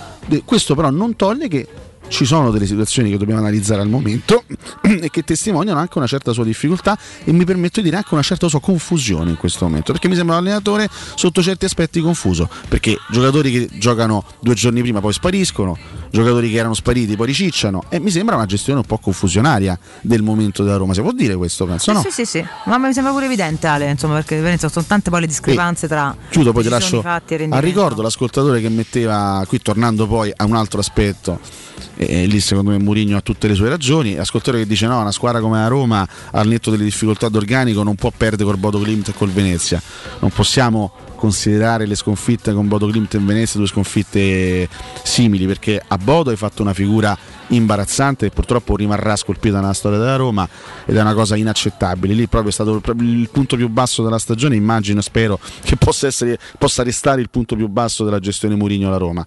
Eh, ieri la partita te la scippano, ieri la partita te la scippano al netto degli errori di Mourinho, degli errori della squadra, tutto il resto. E la partita te la scippano perché sul 2-1 al 65 ti danno un rigore che non c'è mai nella vita perché c'è il fallo sui Bagnets. Quindi non sono due partite che si possono mettere sullo stesso piano. Questo per ricordare anche che al netto di tutti gli errori alla Roma è stato tolto qualcosa di importante nelle ultime sette partite. Torniamo su questo punto perché poi rimane fondamentale, ma rimane fondamentale che ci tornino, che ci arrivino, ripeto, le società in primis, se no non si può andare avanti e pensare di poter cambiare qualcosa. Vi ricordo Enjoymatic, comunque in giornate ancora di più così complesse, regalatevi ogni tanto una pausa, quindi se siete in ufficio, insomma, installate delle belle macchine Enjoymatic, eh, distributori automatici di ultima generazione di caffè, bevande calde, fredde e snack, dispenser di acqua naturale frizzante per ridurre l'utilizzo di plastica. Il tutto incomodato d'uso gratuito, quindi un metodo molto semplice. Enjoymatic, Enjoy Life, mm, chiamate per informazioni al 392 50 49 213 o andate, o andate su enjoymatic.it.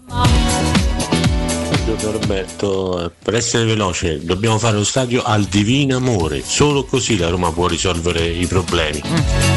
Ecco, hai capito? Beh, grazie mille. Questa è una battuta che onestamente colpisce il nostro animo e riscrive anche le regole della comicità romana e romanista. Tanto oggi il messaggero parla del, del mercato, dice mercato ormai sconfessato, chiaramente fa riferimento al mercato estivo, a gennaio serve la rivoluzione. Beh, grazie mille anche al messaggero che ci svela un obiettivo imminente. No, l'ultima spallata è quella senza ritorno, scrive il messaggero, il mercato di Pinto crolla definitivamente sotto i colpi di Murigno. Questa può essere una stagione di dolori, dice Murigno, nel corpo e nell'anima. Dire che il quarto posto è l'obiettivo per cui lottare, vabbè, qui riporta chiaramente la, la- la dichiarazione di Murigno ieri. Eh, si fa riferimento anche a Pedro, che è stato uno dei tanti. Vabbè, poi lì è inutile che ci torniamo, ma. Io e Valentina l'abbiamo sempre pensata allo stesso modo sin dal primo giorno Ah, sì. e continuiamo a essere Sì, sì. rammaricati per quello No, che è ogni, successo. partita, ogni partita fa gol. Fate voi. Ehm, Vabbè, ieri la Salernitana, Sì, dai. sì, va bene. Capito? Gol Eh, regalato no, peraltro no, dalla abbiamo perso Salernitana, col non so se Se- avete visto. Noi abbiamo perso col Venezia. Passaggio indietro, regalo a Pedro. Ma io, Carles. meglio, meglio Carles Perez sicuramente, Eh, no, no, è giocatore molto più ragazzi, Mai affidato. nella vita, però il, il problema è che Pedro e Carles Perez sono stati uguali nella seconda parte di stagione dello scorso Il anno. problema è solo uno che l'ha data la Lazio. No, no, ma Punto. su quello- l'unica, No, squadra no, io con non autorità. nessuno. Io lo sarei tenuto, Lazio. penso. Però queste sono molto, decisioni molto societarie, magari Sì, sì. ingaggio. Ecco, lì- poi vabbè, poi fa ridere perché dopo tutto il discorso ha fatto Alessio sulle valutazioni di, Mori- Mourinho riguardo a questo e quel calciatore, il fatto che abbia deciso di vaffanculo a Pedro e tenesse Carles Perez, perdonatemi, però effettivamente è un po' discrepante. Ma detto questo, La differenza ci siamo io affidati ce l'ho- a lui. io ce l'ho con l'unica cosa Pedro. che dicevo è comunque non andare alla Lazio, Eh, cioè non, non lo mandate alla Lazio, perché comunque poi ogni volta te, eh, vabbè. eh, Comunque i risultati negativi, scrive sempre il messaggero, hanno prodotto l'inversione a U e le ultime dichiarazioni mettono. Spalle al muro il club in vista di gennaio. Più volte infatti il tecnico in privato ha chiesto alla proprietà un difensore centrale, Mm. si parla di Senesi del Feyenoord come suo preferito, un centrocampista Zaccaria e un terzino destro che possa far rifiatare Karsdorp. E ormai è chiaro che qualora non dovesse essere accontentato almeno nei ruoli ha già pronta la scorciatoia dialettica. E vabbè insomma adesso rivoluzione a gennaio non so quanto sarà possibile rivoluzionare a gennaio perché è sempre un mercato. Poi giustamente ieri Piero ricordava occhio perché a Roma a gennaio una sua storia ha fatto delle operazioni importantissime quindi non è, lo sto a ricordare pure io non ogni è volta detto però. Eh, certo pensare di rifare cioè, pensare di andare veramente a trovare le nuove risorse anche per il futuro a gennaio è un po' più complicato più facile farlo magari la prossima estate però sì a gennaio qualcosa riserve se vuoi provare a competere perché la Roma verosimilmente dovrà provare a lottare per, per le posizioni europee io spero anche per il quarto posto eh, finché com- come ha detto Mourinho finché c'è una speranza aritmetica la Roma è obbligata a provare a, a lottare per, per- per la quarta posizione per quanto sia difficile perché sappiamo che ci sono squadre più forti di noi Eh, probabilmente giocheremo uno spareggio in conference, quindi servirà una squadra attrezzata per affrontare quegli impegni e poi ci sarà anche la Coppa Italia che arriverà a gennaio. Quindi a gennaio, eh, ragazzi, eh, c'è, poco da, c'è poco da chiacchierare. Più che storicamente no, ci abbiocchiamo tra gennaio e febbraio, chissà che quest'anno con l'abbiocco precedente, beh, abbiocco poi con le problematiche precedentemente venute, venute a galla in questo modo, non ci sia invece una risalita e si abbiocchi qualcun altro. O a uno, a un certo punto le stagioni sono lunghe, quindi poi viviamole passo passo. Ad oggi sicuramente c'è tanto Non da, posso da correggere e rifare. adesso non possiamo, non possiamo sapere come andranno le cose poi dopo la, Eh, la no, sosta di novembre noia, eh. queste nove partite saranno molto importanti e daranno mm, ci daranno anche delle indicazioni maggiori sulla consistenza della Roma non voglio immaginare che la Roma arrivi terza nel girone di conference quindi almeno secondi ci arriviamo credo, spero, mi auguro altrimenti veramente Credo, tutti spero, a morire mi ammassati auguro. altrimenti veramente posto, sì. quindi al, al netto di quello che sarà il campionato anche qualora dovessimo ritrovarci fuori dalla lotta per il quarto posto c'è comunque una conference da giocare con, credo, immagino, poi vedremo lo spareggio e la Coppa Italia. Quindi già soltanto questi due obiettivi devono eh, far sentire Roma obbligata a intervenire sul mercato Direi. per rinforzare la squadra nella maniera adeguata. Altrimenti se si vuole vi- vivacchiare fino a fine stagione vanno bene pure questi. Vivacchiare, che amarezza. Va bene, andiamo in break ragazzi, torniamo tra poco.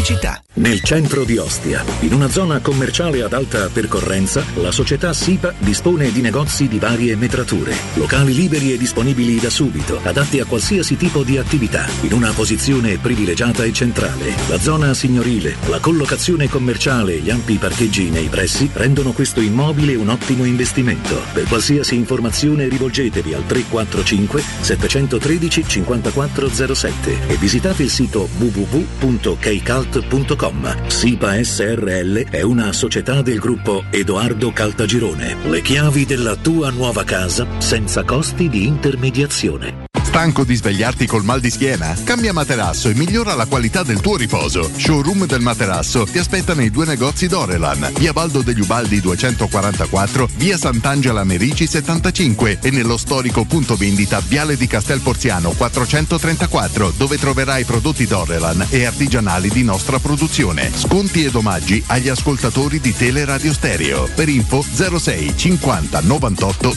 094 showroomdelmaterasso.com Ora più che mai è fondamentale vivere e lavorare in un ambiente sano e privo di sostanze nocive per la salute. Control Security Ambiente offre un'ampia gamma di depuratori professionali per purificare l'aria da virus, batteri, allergeni, polveri sottili, muffe, inquinanti gassosi e odori. Fissa un appuntamento per una consulenza personalizzata e gratuita al 328 922 6795 o vai su www.controlsecurityambiente.com. Voyer ciuscio? Voyer biberò? Te porto da King da Rosticino? Roma Sud, via Tuscolana 1373. Roma Nord, via Cassia 1569. Ad Ardea, via Laurentina, angolo via Strampelli. Arrosticinoroma.it. Arde King da Rosticino. Portasce il pupe un romanzo. Non fallo, è criminale. Per il 75 anniversario, la Paoletti Industria Mobili ha un'offerta bomba. Ha pensato per te un arredamento completo con prodotti di qualità. Cucina, soggiorno, tavolo con quattro sedie, parete tv, divano e camera da letto, il tutto in 36 rate da 253 euro, senza acconto e a interessi zero. E trasporto e montaggio sono compresi. Paoletti Industria Mobili è in via Pievetorina 80, zona industriale Tiburtina, uscita 13 del Gra e in via Tiburtina 606, paolettimobili.it. Devo vendere casa, ma sono stanco dei tempi biblici delle agenzie e non mi fido dell'acquisto diretto. Fai come me, affidati al progetto vincente della L'Unica Immobiliare. Ho venduto bene e in meno di un mese. Hanno sia investitori che clienti pronti ad acquistare il tuo immobile anche se pignorato, ipotecato, locato o in nuda proprietà, garantendoti così una liquidità immediata. L'unica immobiliare. Vendere la tua casa non è mai stato così veloce e conveniente. 380 77 25 948 o l'unicareroma.it. Dolcezza, controlla, ma credo che ci sia tutto. Ho aggiunto due cose che servono a me. E io mi segno le cose dei ragazzi. Il resto lo scopriamo con le offerte quando arriviamo da M. Prendo la Magnificard e ti accompagno. Fino al 17 novembre, bracciola di collo di suino 3,90 euro al chilo. Pollo busto, la spesa, confezione due pezzi 3,90 euro a confezione. Mele Golden Royal Red, confezione da 2 kg 79 centesimi al chilo. Prendi la Magnificard e scopri le offerte dei supermercati M. Ti aspettiamo in tutti i punti vendita di Roma, Lazio Lazio e Abruzzo. Teleradio Stereo 927.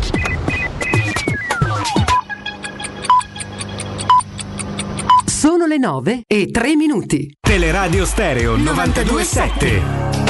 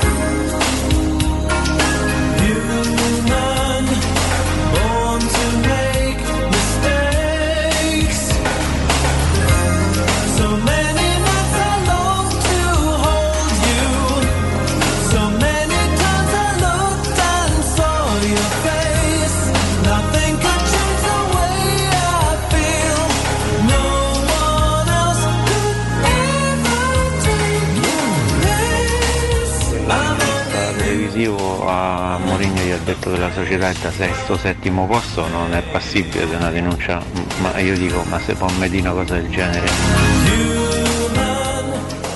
Roma ai romanisti, dentro DDR via bollito subito, via quei finti che fanno cantare l'inno per fare i piacioni che corrono sotto la curva sud. Roma ai romanisti. Buongiorno ragazzi, noi ci mettiamo tanto del nostro eh, per impiccarsi le partite, però dateci quello che ci aspetta invece di farci tutti sti torti arbitrali proprio ad hoc e a me mi pare tanto che il sistema sta a fa di tutto per abbiamo a Mourinho da- dalla Serie A italiana. Buongiorno Fabio ragazzi. Eh, tranquilli dai, Mourinho ha bisogno di tre anni di progetto, lui è uno che ha tante idee tattiche e ci risolleverà. Parlano di piazzamento, risultati, De Rosa, ma sto ricordano il primo anno che Rosa c'era capello e che posizione è arrivato? Giovanni, ieri stavo a Venezia e ancora una volta sono più convinto che non serve una squadra bella, serve una squadra brutta, cattiva e che faccia risultato. Devono mettere la cattiveria in campo e dimostrarla anche mettendo pressione all'arbitro. Koulibaly, Fabian Ruiz, Osimè, Samuel, Emerson, Batistuta. Il Napoli i campioni l'ha comprati, noi no. Ragazzi non capisco perché si è insistito, insistito con Mkhitaryan per partite e partite quando stava giocando malissimo e El Sharawi entrava e segnava. E ieri contro il Venezia mi entra Carles Perez al posto di Zagnolo e Zagnolo quando me lo fa entrare me lo fa entrare un quarto d'ora sulla fascia opposta 11 allenatori in 10 anni, tutti incapaci? O compriamo giocatori che non sono all'altezza? Buongiorno ragazzi Paolo. Ma io quello che sono rimasto sorpreso incredibilmente tatticamente al secondo- all'inizio del secondo tempo c'era Carzo poi c'era un'autostrada ma leva Car- ma mettici Zagnolo dico ma andiamo a chiudere sta partita è- mo, ha fatto entrare a sinistra Boh, io non capisco Buongiorno ragazzi, Fabiano da Monterotondo. Se Carles Perez segna il 3 a 1 è un'altra partita. Giocatori sopravvalutati, mi dispiace. Catoni, buongiorno, scusami, tutto questo fervore per Pedro, ma, ma dove sta la Lazio? Sopra la Roma che fa cagare? Ma perché vi citate questi giocatori vecchi? Ma questa è la svolta della Roma, tenere Pedro? Ma io, boh, non lo so. Forza Roma. Ciao, la bella, ciao ragazzi, la cosa che a me mi leva la vita è che ogni anno arriva quel momento in cui pensi ma da quant'è che non torno a casa dopo una partita da Roma contento? Che rido, mi, mi sono imbriacato con due amici al pub a casa. Cioè so boh, vent'anni, mille anni che certi ritorni a casa mestio. Ma scusate, ma se ci hanno levato 5 o 6 punti e so avvelenato questo fatto e ci hanno levato 5 o 6 punti, o o la squadra non è scarsa, oppure eh, Mourinho è un fenomeno perché con 5 e 6 punti in più stiamo pari all'Inter. E io? Rieccoci ragazzi, torniamo da voi, ehm, tanto per rispondere a uno dei tanti, poi adesso insomma andiamo un po' a rispondere un po' tutti, continuiamo con le nostre argomentazioni, nessun fervore particolare, parlavamo, Alessio ha nominato Pedro, siamo tornati su un discorso che facciamo quest'estate quando è stato ceduto, tutto là, poi dopodiché pensiamo a noi, che insomma tanto abbiamo già tanto a cui pensare, però io avessi potuto scegliere non avrei comunque mai dato la Lazio, tutto là, perché è un giocatore che comunque ha delle qualità e eh, anche se l'altro anno qua non le ha espresse pienamente, ho detto se poi ha modo di esprimerle, io preferirei non le esprimesse con la Lazio, appunto, non è che sto, sto fervore, perché dovete sempre estremizzare Da un qualsiasi punto di vista calcistico c'è, c'è poco da, c'è poco da chiacchierare. Eh, parliamo de- da un punto di vista calcistico, calcistico, cedere Pedro e tenere Carles Perez è una stronzata. Da un punto di vista calcistico. Eh. Alessio l'ha detto con Non ci stanno tanti giri di parole da fare Eh. perché c'è un giocatore che è di un livello superiore rispetto all'altro. Dai. Punto. Cioè, Poi la Roma potevi- ha fatto questa scelta, sopravviveremo. Pedro sarebbe stata la svolta della stagione da Roma? No, sicuramente. que- Perché che- che- poi sono d'accordo con Valentina, qui si estremizza. Ma chi ha parlato di Pe- se Eh. Pedro sarebbe stata la svolta? No, infatti non è stata qua la un commento svolta. Che pare chissà che stavamo a dire, abbiamo fatto un È stata commento. una scelta sbagliata, appunto. Poi darlo alla Lazio è stata ancora più sbagliata. Perché io, qua- io sarà, forse so, mh, son- sono legato a un calcio antico, ormai trapassato, ormai vetusto. Però quando vedo un ex giocatore da Roma che esulta come da Lazio, me rode il chiccherone. Mm. Era lo stesso per i tifosi laziali quando vedevano Kolarov esultare con la maglia da Roma, solo che lì non c'era stato un passaggio diretto no. Lazio-Roma da parte di Kolarov, però glielo deva in laziali. Quando, quando a Roma vinse il derby 3-1, come no, settembre del tutto il tempo, 2018, gol su punizione di Kolarov, allora gli ero dovuto il triplo. Eh. Io quando ho perso il derby col, col, de- col- col gol di Pedro, ho rotuto, non- mi ero dovuto il fegato non- ne- nella stessa maniera. Posso dirlo? Lo posso dire, ripeto, dal punto di vista calcistico, tenere il Carles Perez attuale, liberarsi di Pedro, è una stronzata. Perché da una parte c'è un giocatore, seppur 34enne, eh, di un livello altissimo, è sempre stato un giocatore, un giocatore di un livello altissimo, che è incappato in una stagione non troppo positiva come tutti i suoi compagni, come gran parte dei suoi compagni, perché Roma lo scorso anno ha faticato in toto, ma resta un, gio- un giocatore di alto livello. Carles Perez non lo è, non so se mai lo diventerà. Dal punto di vista calcistico è stata una stupidaggine. Io la penso così e continuo a dirlo perché per fortuna eh, ho la libertà di farlo. Poi, per carità, eh, la, la- la Roma proseguirà anche senza Pedro, Ma andrà certo, avanti ci anche auguriamo al meglio anche presto o tardi. Io sti regali che alla tardi. Lazio proprio, guarda, vabbè, però, Però ecco, senza in- chissà, esacerbare chissà quanto o a, no, esagerare con eh, estremizzare i concetti era semplicemente il commento. Sinceramente non mi sembra anche il commento peggiore che si potesse fare. Detto questo, andiamo avanti. Dobbiamo riassumere anche i pronostici, ragazzi. Vogliamo ricavarci qualche Un'altra minuto di devastazione leggerezza. per quanto mi riguarda, Ah, un però, professore è va andato bene. benissimo. Vogliamo sentirci? Alleggeriamo, si- alleggeriamo tre minuti, dai, poi torniamo si esalta pesanti. in questi pronostici, riacquista un grande gap lassù in cima alla Eh. Sì, classifica e è tiene a bada le inseguitrici. Soprattutto tu che stavi cercando di Io prendere stavo punti, ma- cercando, negli ultimi due turni stavo tentando Eh, una so. gancia. Li ho fatti a invece- braccio questi, è eh, così. neanche questo pensando dimostra che prepararseli non, ha senso, è l'intuito a contare. A parte che li prendo anche quando me li preparo, ma questo è un altro discorso. Questo è un altro Se discorso. ti giocavi era meglio. Eh, Eh, forse Mirko, sì, sentiamo. forse sì. Pronostici della dodicesima giornata di campionato di Serie A che parte stasera, tra l'altro, con uno scoppiettante Empoli-Genoa 20 e 45, ragazzi. 1, Ma per cui 2 a 1. Lo sai, vince il Genoa 2 a 1. Quindi 1-2 tu dici? Sì, 1 2. Ah, e allora vince il Genoa pure per me 1-2. Mm, butto un caciara oggi. Oggi non te va. Oggi imito il professore. Sabato 6, cioè domani ore 15 Spezia Torino. Spezia. Per me c'è un X interessante tra, tra Spezia e Torino. Spezia Torino, Sì, sì, ci potrebbe 1-1. stare. Che ci anche a me piace stare. l'X. Ci potrebbe stare 0 a 2. ma pure io oggi faccio così. Io sto con Alessio 02 Toro. Gotti. E X, così. scusa, tu hai detto 001? 1-1. 1-1, perfetto. Vabbè, copiate me così vi, prendete il mio punto. Eh, non va Ma magari non lo fai, ma state zitto. Ore 18, Juve Fiorentina. Juventus Fiorentina. Io Fiorentina. Qui per me è 1. Dovrà vincere. 1-0. Questa è la classica vittoria 1-0 da Juventus. 2-1. Pure me vince la Juve. 2-0. Ok. Ore 20 e 45 Cagliari Atalanta. Porma, Porma Mazzarri. Beh, Eh, Però 1-2 per me. per me 0-3. io dico 1-3. Ok, 1-3 e 1-2. Mazzarri. Perfetto, arriviamo a domenica, cari ragazzi, ore 12.30 Verona Roma. Eh sì, Venezia Verona Roma, ragazzi. Sì, a Rigiogalla. Hellas Venezia Roma. È la Svezia Roma, esattamente. Non posso immaginare un risultato diverso dall'1 a 2. Ah, ok. Io, io spero di immaginarlo diverso, spero 1-0-3. Ma Tra insomma. l'altro l'ultima volta che siamo stati là, Io dico 0-2. Pareggio? mamma mia, il pareggio ci ha fatto buttare uno scudetto. Eh sì, è... Pistache. Siamo nel lontanissimo del 2001-2002. Esatto, bellissimo. Ore 15 Sampdoria Bologna. Sampdoria Bologna potrebbe essere anche la partita dell'esonero di Taversa. Però dico dai che si risolleva la Samp e vince 2-1. Tanto preparate che a Venezia rifamo 2-2. Eh. Te lo dico oggi che è venerdì, Alessio. eh. Per me è X, Samp Bologna e 2-2. Samp Bologna? Anche per me X. 1-1. Ne prendo una sta giornata perché non mi sono preparato. Udinese Sassuolo. 2-1, torna a vincere Udinese. Ah, vedi, già, vedi, sei deciso. Ah, Sì. quindi. Ah, Vince Sassuolo per me. per te vince il Sassuolo, quindi c'è 2. 2 1 2. 1 2. Io non lo so, non la leggo. Diciamo 1 1. Allora, Lazio Salernitana alle 18. 3-0. 1 1. Abbastanza rotondo. Sì, anche secondo me. 1-0. 0 1 0. Stanno per arrivare due sorprese incredibili, signori. Io dico 4 a 0, pensa un po'. E Napoli Verona. 1-1 come l'anno scorso. Volesse Dio. Tanto mm, oggi così faccio a, a buffo.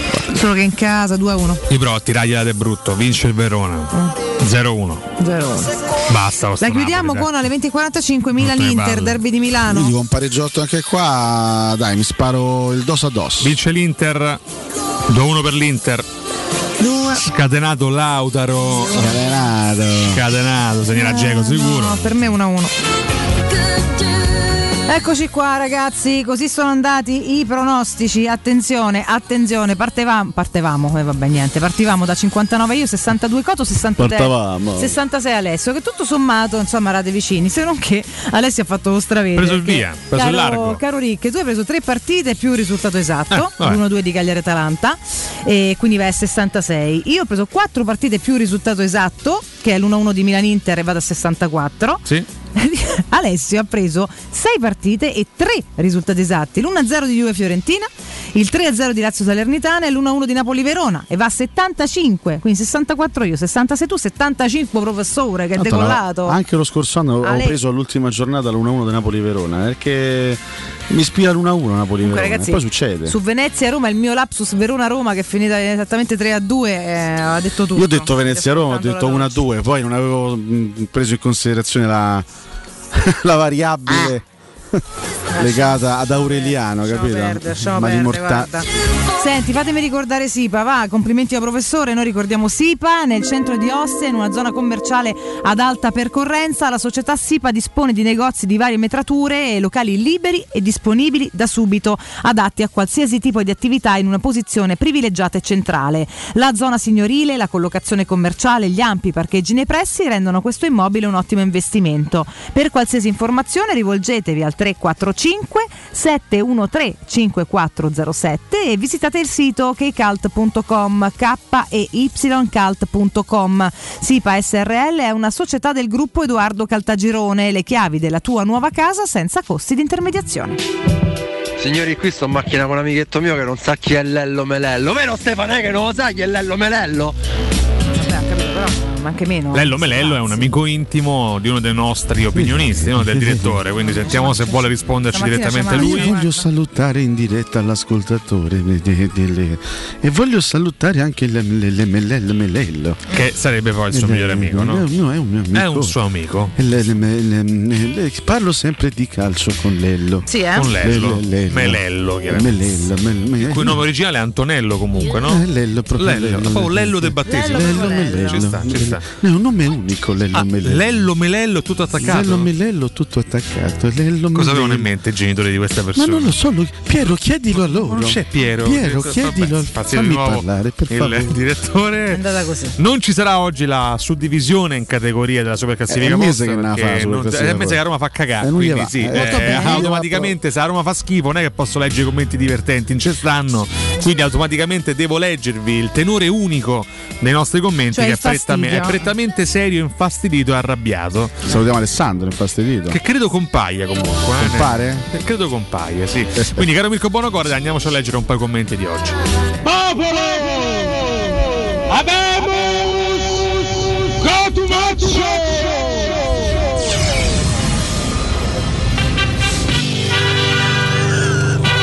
Super classifica post. Il post di oggi chiediamo i vostri commenti semplicemente sulla gara di ieri. Ho messo una foto emblematica che forse è l'unica che ci strappa un sorriso della giornata di ieri, che sono i nostri tifosi sul battello che li porta al Penzo di Venezia. Pensa che Salvini ha visto questa immagine equivocato. e ha- Stava per bloccare tutto. Stava Sì, per- esatto. Stava per bloccare i porti di Venezia. mezza denuncia. Poi si è reso conto che fossero romanisti. Stava per farlo comunque. Pensate, no, chiaramente non è successo nulla di tutto questo. Però l'immagine è molto bella e romantica. eh. Quantomeno ci teniamo i nostri Almeno tifosi que- sì, straordinari che sempre anche belli. ieri sono stati fantastici. Sì, assolutamente Eh, sì. Tra l'altro esponendo uno striscione in cui eh, insomma dicono che, tutto, che diamo perché, fastidio. Eh, c'hanno ragione. Eh. E vabbè, insomma, anche di quello magari parleremo. Partiamo con i commenti eh, di stamattina. Fabio Cannella risponde ai nostri Fabio. giudizi.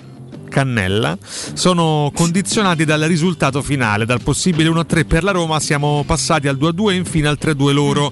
Eh, quando Mourinho ha firmato sapeva eh, dove intervenire nella rosa, ma l'infortunio di Spinazzola e la fuga di Geco ad agosto hanno modificato il piano rafforzamento. Questo è un anno di transizione, Mourinho era stato chiaro, progetto di tre anni. Io credo che un periodo grammaticale che includa progetto e transizione possa nuocere gravemente alla salute di un romanista di base, ed è quello che sta accadendo. Dobbiamo avere pazienza e fiducia, abbiamo uno dei tecnici più titolati al mondo. Non roviniamo tutto per far godere i gufi che non aspettano altro. Forza Roma. Mamma mia. Mm. Michele Romani risponde: Io due centrali di difesa così scarsi come Ergrinta Mancini e Ibagnez non me ne ricordo dai tempi di Gomez e Servidei. Il primo non da marcare, il secondo fa una cappellata a partita, ma in questa radio non si può dire. Eh, Vincenzo Reale, bella domanda. Gara giocata a strappi dove in alcuni frangenti si notava che la Roma potesse far male, ma allo stesso tempo limiti sulla lettura tattica ed azione avversaria. Il terzo gol è uno scempio eh, sotto l'aspetto tattico. Ovviamente si è capito che la colpa non era delle riserve, ma di tutto il blocco squadra. Eh, ieri l'allenatore è inutile, eh, nel post partita è stato anche fuori luogo quando dice con Bruno Perez e Jesus in panchina sarebbe stato diverso. Però accettiamo anche il lato provocatorio di Mourinho, eh. Insomma, chiaramente c'è un messaggio un pochino Spero più non lo pensi davvero perché cioè, Dai.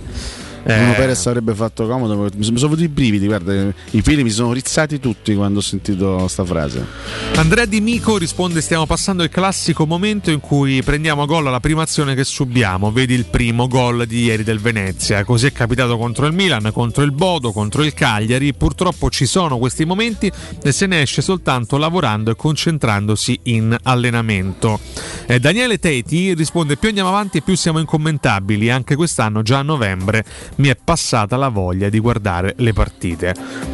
Questo chiaramente è il momento più, più basso in termini di re- reazione che un tifoso romanista possa provare, perché la voglia c'è, passata, non dico a tutti, ma quasi. Mm. me Alessandro, no, no. Alessandro Anzi. io deve partire con quella di ieri, sì. Vedo l'ora che arrivi Genoa Roma. Un'amarezza. Voglio rivedere a Roma vincere più presto. Ah, ma quello speriamo tutti, insomma, eh, su quello siamo tutti d'accordo. Eh, Alessandro Bettini, a Roma accadono cose strane. Succede, per esempio, che abituati a vincere in Champions, mondiali per club e scudetti vari quasi ogni anno, ci si permette di sfondare uno come Mourinho. Ripeto, Giuseppe Mourinho, uno che in fatto di trofei ci ha eh, da solo doppiato, se non triplicato. Quindi, romanistoni vari. Lo accusano di non saper gestire un gruppo di pippe, salvo tre o quattro eccezioni. Uno che in Mamma mia. carriera ha avuto a che fare con Ibra, CR7, Drogba, Lampard, Eto'o, Benzema e altri 30 fenomeni. A Roma avrebbe problemi a gestire Vigliar, Calafiori, Diavarà, ovvero tre scappati di casa.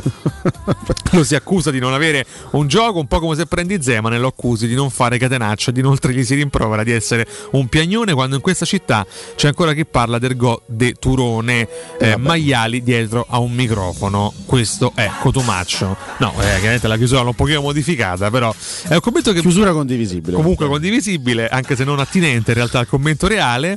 Eh, commento che ci sta alla lunga, eh, cioè potremmo anche accoglierlo, eh, nonostante il, l'epilogo un pochino contestatore nei nostri confronti. Eh, Riccardo Moscatelli, eh, No, ieri... nei nostri confronti no, scusami, perché noi quelle, mh, non abbiamo assolutamente contestato Mourinho, abbiamo semplicemente analizzato No, no, parla di- degli speaker come maiali dietro il microfono. Credo che facesse un discorso Vabbè, generale. fa un discorso, fa una Poi non so generalizzazione. esattamente con noi tre. mm, Spero di no. No, Eh, anche perché la mia nessuno, pure- nessuno qui ha buttato, ha, ha buttato alle ortiche il No. percorso, non, non ce la faccia di progetto, non ce la faccio. No, il basta, percorso sì, Mourinho.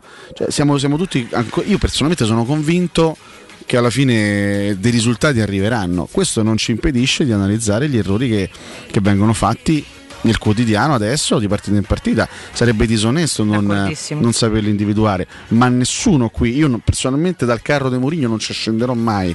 Cioè deve proprio succedere qualcosa di allucinante. Cioè Roma deve, deve perdere le prossime 20 partite perché altrimenti io continuo a pensare che sia veramente la, la- la nostra grande speranza che deve essere però supportata anche dal, um, dal club con dei fatti concreti a cominciare dal mercato Pierpaolo Pispico risponde: Siamo maledetti da Dio. Qua non fa mano a leggera pioggerella, sempre uragani che portano grandinate clamorose che ti impediscono di vincere anche contro il Venezia. O il club decide di investire più di 200 milioni per rifondare la squadra, o le figure saranno sempre barbine. Eh, la risposta di Giuliano Brahe eh, dice soltanto in un modo si può reagire. Procura della Repubblica, voce dei Fritkin visto che Mourinho e Pinto non hanno sortito effetti anzi si va in procura e si denuncia perché è inutile spendere altri 90 milioni a gennaio eh, non riesce a fare una squadra più forte di chi ogni partita ti dà un rigore contro folle e te ne leva uno netto. Cazzotto di Romero a Ibagnez Eh, su questo tema c'è anche Flavio Gasparri che scrive gli errori arbitrali stanno solo affossando una squadra mediocre. Quando prendi tre gol dal Venezia crolla anche l'alibi della rosa inadeguata si guarda il dito invece di guardare la luna mi sentivo diversi ma vabbè Ah.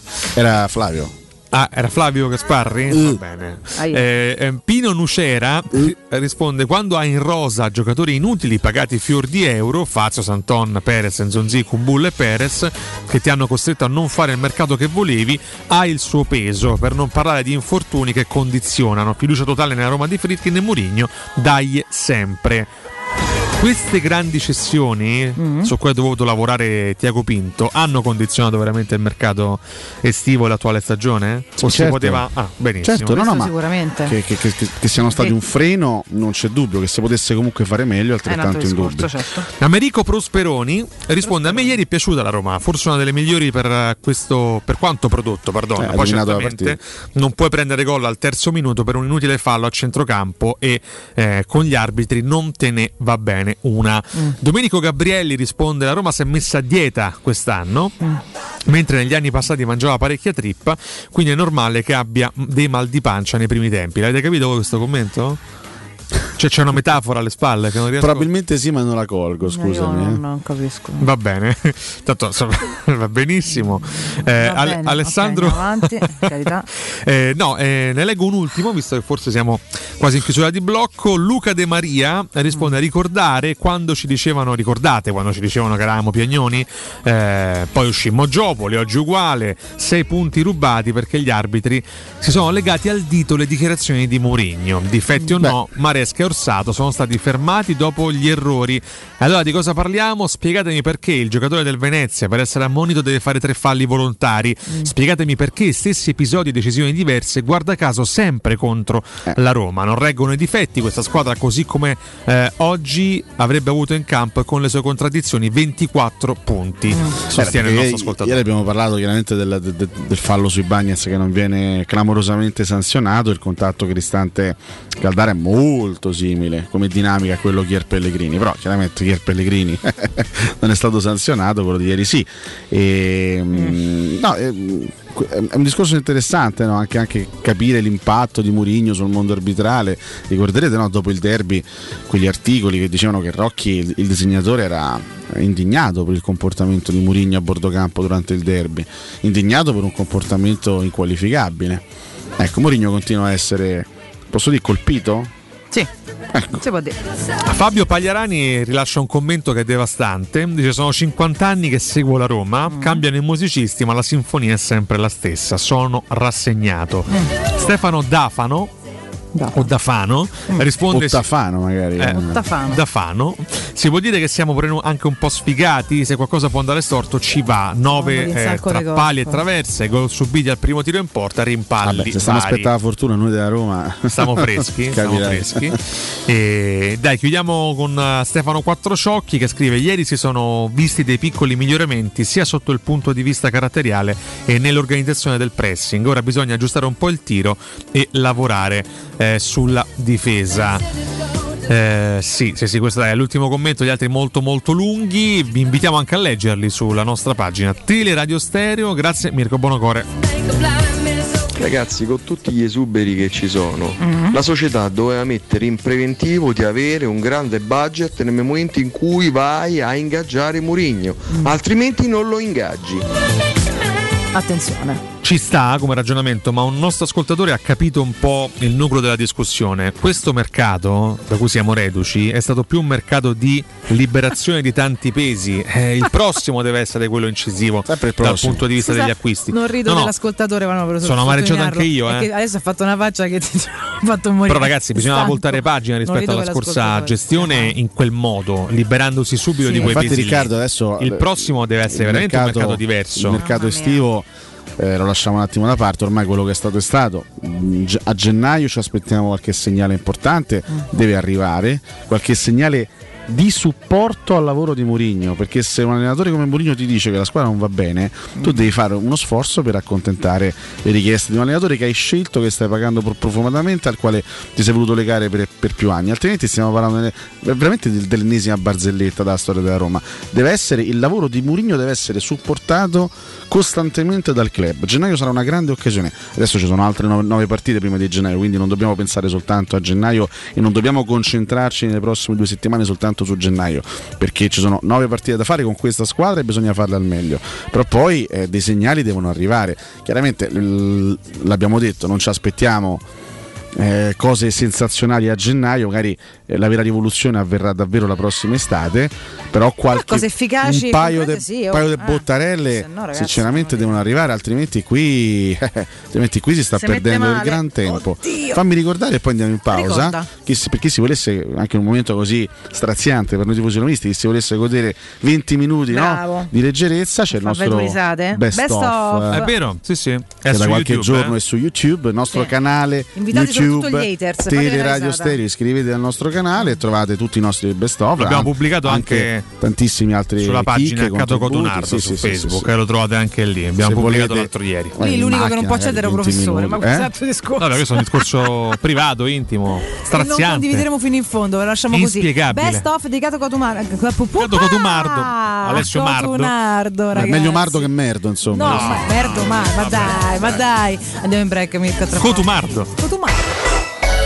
Pubblicità. Dal 1971 Striani rende la vostra casa bella e confortevole. Striani è porte da interno e corazzate, è infissi in alluminio, PVC e legno, è pergotende e tende da sole, è vetrate per esterno a pacchetto e scorrevoli, tutto con posa in opera qualificata. Striani è il top! A Roma in via Genzano 46, telefono 06 788 6672, striani.it e in promozione porta corazzata adunata con doppia serratura e video spioncino in 12 rate da 125 euro e inizia a pagare dopo 120 giorni. Quando si parla di occhi è fondamentale vederci chiaro. Ottica Salvagente. Vendiamo solo i migliori marchi per garantirti solo il meglio e con un occhio speciale ai prezzi. Qualità, competenza, affidabilità. Da noi spendere poco vuol dire comunque massima qualità. Vieni in negozio ed eseguiremo per te un check-up visivo gratuito. Troverai il contattologo per la migliore applicazione di lenti a contatto e, su appuntamento, uno specialista per i clienti più piccoli. Siamo a Roma, a Ostia e all'Infernetto. Ottica Salvagente. Prezzi chiari per i tuoi occhi. Otticasalvagente.it Quando Roma brucia, Nerone placa le sue fiamme. Nerone, l'amaro di Roma. Un gran liquore che racchiude in sé millenni di storia, arte e civiltà. Asciutto al palato, dal gusto pieno, che regala intense sensazioni. A Roma nasce Nerone, un incendio di sapore.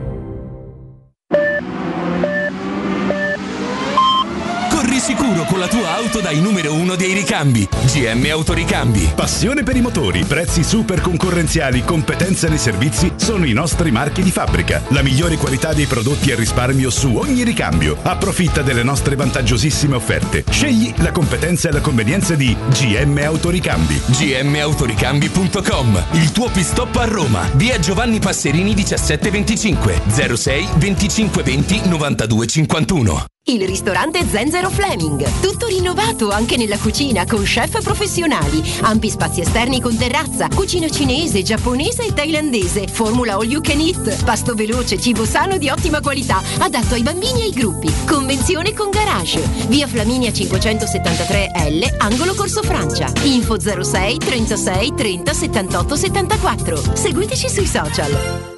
3P Ceramiche ha tutto quello che hai sempre desiderato per valorizzare la tua casa. Pavimenti, rivestimenti, parquet, cucina e arredo 3, Scavolini. Ernesto Meta, arredo per zona giorno, notte, giardino e pergotelle. E puoi avere lo sconto in fattura del 50% o il bonus mobili. 3P Ceramiche, in via della Maglianella 131 e in via Appia Nuova 1240B. Info su 3pceramiche.it. Nel cuore dei Parioli, uno dei quartieri più esclusivi ed eleganti della capitale, la società Mnemosine dispone di un edificio di pregio con ampia scelta di appartamenti e uffici di vari tagli, tutti rifinitissimi e perfettamente ristrutturati, dotati di impianti autonomi di acqua calda e riscaldamento, pannelli solari e fotovoltaico. La posizione è strategica, il prestigio e la cura dei dettagli fanno di questo edificio un ottimo investimento. Per qualsiasi informazione rivolgetevi al 345 713 5407 e visitate il sito www.keicalt.com. Mnemosine SRL è una società del gruppo Edoardo Caltagirone. La tua casa senza costi di intermediazione.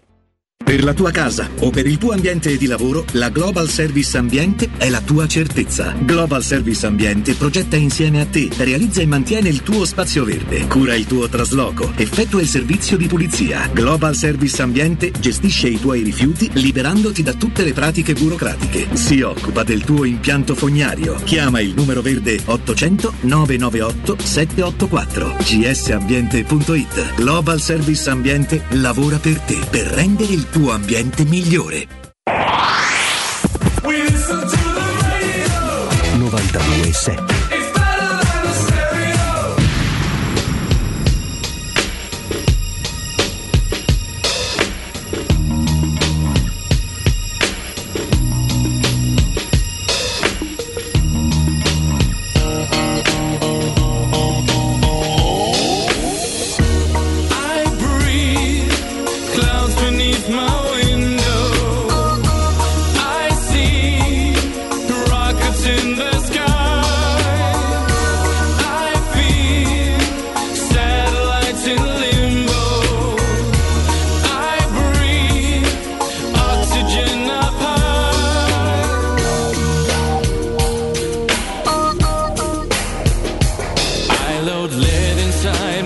engine lit out.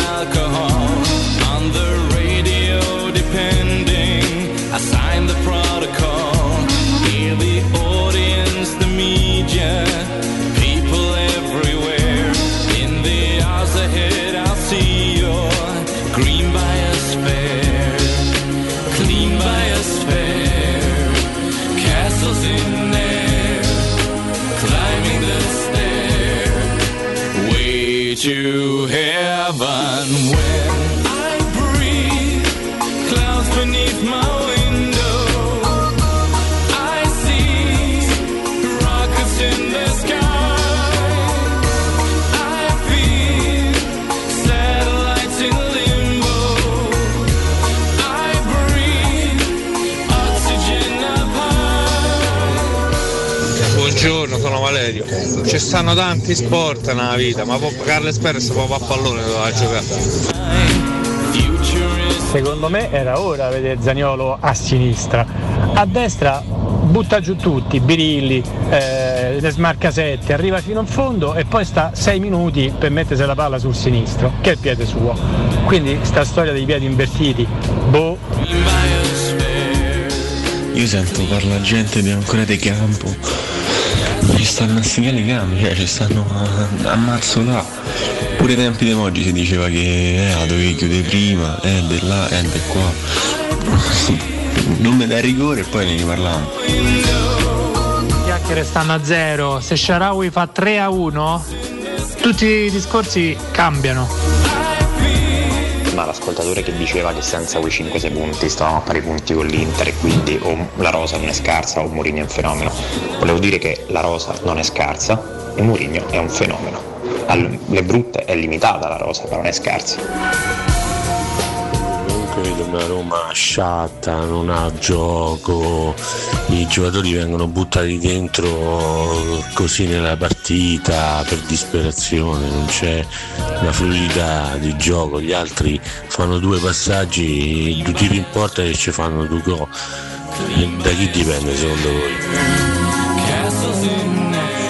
Eh, condivido il vostro malumore.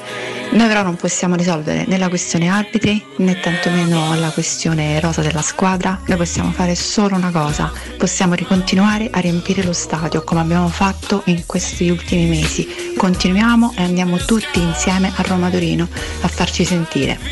Ciao ragazzi! Dopo la sosta 9 punti e poi sconto diretto con l'Inter. Solo così esci da sta crisi. Basta essere depressi a novembre.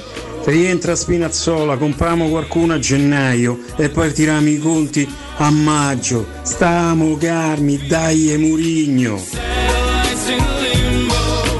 Eccoci qua, stiamo calmi che eh, ti abbraccio, ti abbraccio a te alla calma, guarda che veramente Ma un sentimento che troppo spesso ci manca. Vorremmo non essere depressi a novembre, ma come Tutti si fa, vorremmo, come si fa a non cadere in un vortice di depressione, di malinconia, di rimpianti, di rabbia? Ma può essere credibile.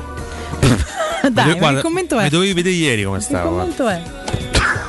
Come stai? Stai pure mangiare delle cose buonissime, eh? Eh, che non ho digerito poi. A posto, io ieri sera mi sono rifatta le polpette di mamma. Boh. Ah, che bello. Ah, che ho mangiato le polpette. Amore, sto facendo le polpette bella di casa. Polpette, però? Venga a cena. Di che tipo? Polpette di bollito, Di fatte sia bollito? fritte che al sugo. Non capire. Sia fritte che al sugo. Professore invece? Polpette di tacchino al sugo. puoi Di tacchino, ok. Sono molto leggere, molto, molto Strepido- delicate le polpette di tacchino. eh? Eh, le polpette sono buone. Io invece ho fatto le polpette col pane avanzato qualche giorno fa. Eh? Ho tritato un po' di aglio, un po' di prezzemolo e l'ho fritte. Sono venute fuori una Buone, roba devastante. Poi quando le schiaffi dentro la ciriola, tutte belle sucose, cioè, è Sì, proprio, sì, mamma roba, mia. sì. Buone. Lì è proprio il paradiso per l'uomo, Boh, per eh. l'essere umano, posso dire. Tanta roba. Natascia, grazie per il. Ma scusa, ma posso Sì. dirti una cosa? Sì. Ma perché ringrazi sempre e soltanto Natascia quando Eh, per magari. le sue riflessioni, Ma scusami, ma gli molto- altri otto ascoltatori Ma invece no? certo, ringrazio Natascia e gli a- tutti gli altri No, ascoltatori. scusa, Natascia e poi gli altri o tutti insieme? No, tutti insieme, specificando però il nome Ah. di Natascia. Beh, capito. Evidentemente. Senti, fammi parlare con Sì. Nicola. Ah, prego, di assolutamente. parlare Nicola. con tutta- Natascia, saluto anch'io, l'abbraccio, ma con tutta altra intenzione. Parliamo di Climanet, lo facciamo appunto con Nicola. Nicola, buongiorno. Nessuna intenzione. Sì, buongiorno, buongiorno a tutti i tifosi. Oh, buongiorno a te, caro Nicola. Lunedì complicatissima, parliamo di Eh. certezze, parliamo della Climanet. Allora, come sta andando? Allora sì, eh, eh, continua ad andare benissimo. Ricordiamo Valentina che lo sconto in fattura, lo sconto immediato in fatture, l'eco bonus termina il 31 dicembre del 2021, quindi approfittatene subito adesso, questo è il momento giusto per poter cambiare la vostra caldaia e il vostro climatizzatore. Dobbiamo aiutare davvero eh, a bloccare questo cambiamento climatico e con le caldaie di nuova generazione, con i climatizzatori nuovi di gen- nuova generazione, col gas nuovo lo possiamo fare, perché la caldaia a condensazione è una caldaia che inquina meno sicuramente di una caldaia normale. In più è a risparmio energetico e in più consuma meno gas, consuma addirittura il 50% di gas in meno rispetto alla caldaia tradizionale. In più abbiamo uno sconto immediato in fattura del 65% e e meglio di così non si può fare, insomma, quindi fino al 31 dicembre davvero affrettatevi, quindi se una caldaia costa normalmente 1000 euro la pagate 350 euro, se il condizionatore costa 1000 euro lo pagate 350 euro da subito, quindi prima eh, il cliente aveva la possibilità di portarsi in detrazione il 50 al 65% in 10 anni sulle proprie tasse, invece in questo momento ce lo concede a noi quel credito che ha il cliente e, se lo porta, e, ce lo- e noi automaticamente gli facciamo lo sconto. Immaginiamo a un cliente che deve fare una- un impianto molto più grande, uno da 10.000 euro e paga 3.500, oppure Certo. un impianto da 30.000 che paga soltanto 9.000 euro, quindi Questo vuol dire che lo sconto in fattura si può applic- applicare anche alle aziende, alle- ai ristoranti, ai bar, negozi, attività commerciali, quindi tutti possono usufruire dello sconto in fattura del 65%. Ricordiamo oltre al fatto che noi questo 65% si può pagare tranquillamente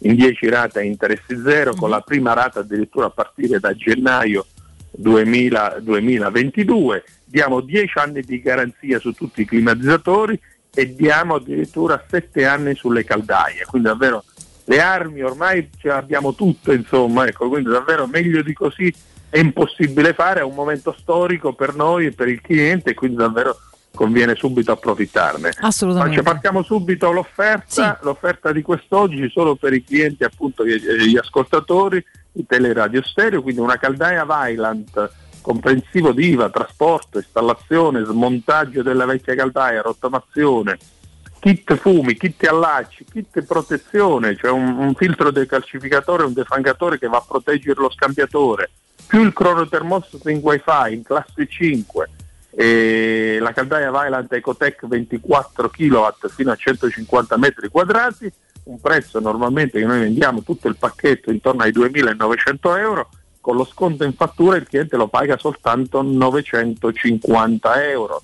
950 euro, come abbiamo detto, rateizzabili in 10 rate a interessi zero, con la prima rata addirittura a partire da gennaio. Addirittura se facciamo, se il cliente poi ci dà la possibilità e vuole cambiare, vuole passare da gestore, quindi attualmente se ha un gestore vuole passare a Edison Energia, noi abbiamo una convenzione con Edison, addirittura dove risparmia ancora di più con il, il costo del gas, Edison gli rimborserà al cliente in bolletta questi 950 euro che ha speso. Quindi davvero la caldaia alla fine il cliente la paga zero, quindi gli verrà rimborsato tutto quanto, oltre al fatto che anche una manutenzione gratuita per i sette anni, quindi davvero occasioni imperdibili. Per quanto riguarda invece il climatizzatore, un climatizzatore Samsung 9000 BTU eh, in doppia classe A, quindi a risparmio energetico 9000 BTU fino a 25 metri quadrati, un condizionatore che noi normalmente vendiamo a 1100 euro, 1200 euro, in questo caso con lo sconto in fattura il cliente lo paga soltanto 480 euro, compreso il montaggio e 10 anni di garanzia, e se passa a Edison Energia, in questo caso con la bolletta della luce, Edison gli rimborsa 280 euro, quindi alla fine il cliente, il climatizzatore lo paga soltanto 200 euro, quindi davvero approfittate perché è il momento giusto per poter cambiare le vostre, i vostri apparecchi, insomma sia climatizzatori che caldaie. Esatto, fatelo immediatamente come contattarvi. Allora, abbiamo la nostra sede storica in piazza Carnaro 28, quindi zona eh, Roma Est, sulla via Nomentana, vicino a piazza Sempione, potete venirci a trovare, lì c'è un grande showroom con l'esposizione di tutti i nostri prodotti. Ha la nostra sede in viale Marconi 312, quindi Roma Sud, quindi eh, per chi eh, viene da- da- da- da- da- da- dal sud, non, dalla Roma Sud, insomma, per non arrivare fino a, a Viale Carnaro e poi abbiamo le sedi a Milano in via Pietro Orseolo 12 e via San Tommaso 24 e poi c'è il sito www.climanettonline.it Ragazzi, contattateli sempre a nome di Tele Radio Stereo. Nicola, per me è sempre un enorme piacere, ti auguro buon lavoro, a presto. Grazie a voi, buona giornata. Teleradio Stereo. Teleradio Stereo. Buongiorno ragazzi, allora per giocatori scarsi come quelli che ha la Roma è più idoneo un allenatore giochista come poteva essere Fonseca che, di- che dice esattamente a tutti i giocatori cosa devono fare. Per un allenatore come Mourinho servono giocatori forti che sanno da soli dove devono andare. E sarà eh, quel- se è così sarà quelli che cercherà di farsi portare, chiaramente occorre, occorre tempo. Ma avremo modo di parlarne, insomma, abbiamo tutta una pausa per fare le nostre riflessioni, ragazzi, le porteremo avanti con voi insieme ad un po' di leggerezza che pian piano tornerà a prendere po' il Valentina. sopravvento, immagino. Valentina, Valentina, Valentina. Valentina, Ragazzi. un po' di messa questo vestito lungo leggerezza. che ci impedisce di vedere le terghe. Oggi c'è uno spolverino che indispettisce il Eh, professore. lo spolverino. Sì. Eh sì, manco, manco sta gioia. Allora, noi lo diciamo subito oggi, Valentina Eh, e Alessio. dillo. Inizia una lunga sosta. Sì. Noi in questa Che sosta bello. vorremmo cercare di alleggerire anche un po', no? Beh, c'è Italia La Svizzera, oh. partita decisiva per la qualificazione al mondiale. Vabbè, sì, eh. A proposito, quando c'è? eh? Venerdì. Venerdì sera. Venerdì sera. Ai ai ai. No, sì, venerdì sera. Sarà dura, eh? Mm. Sì, anche perché Chi è?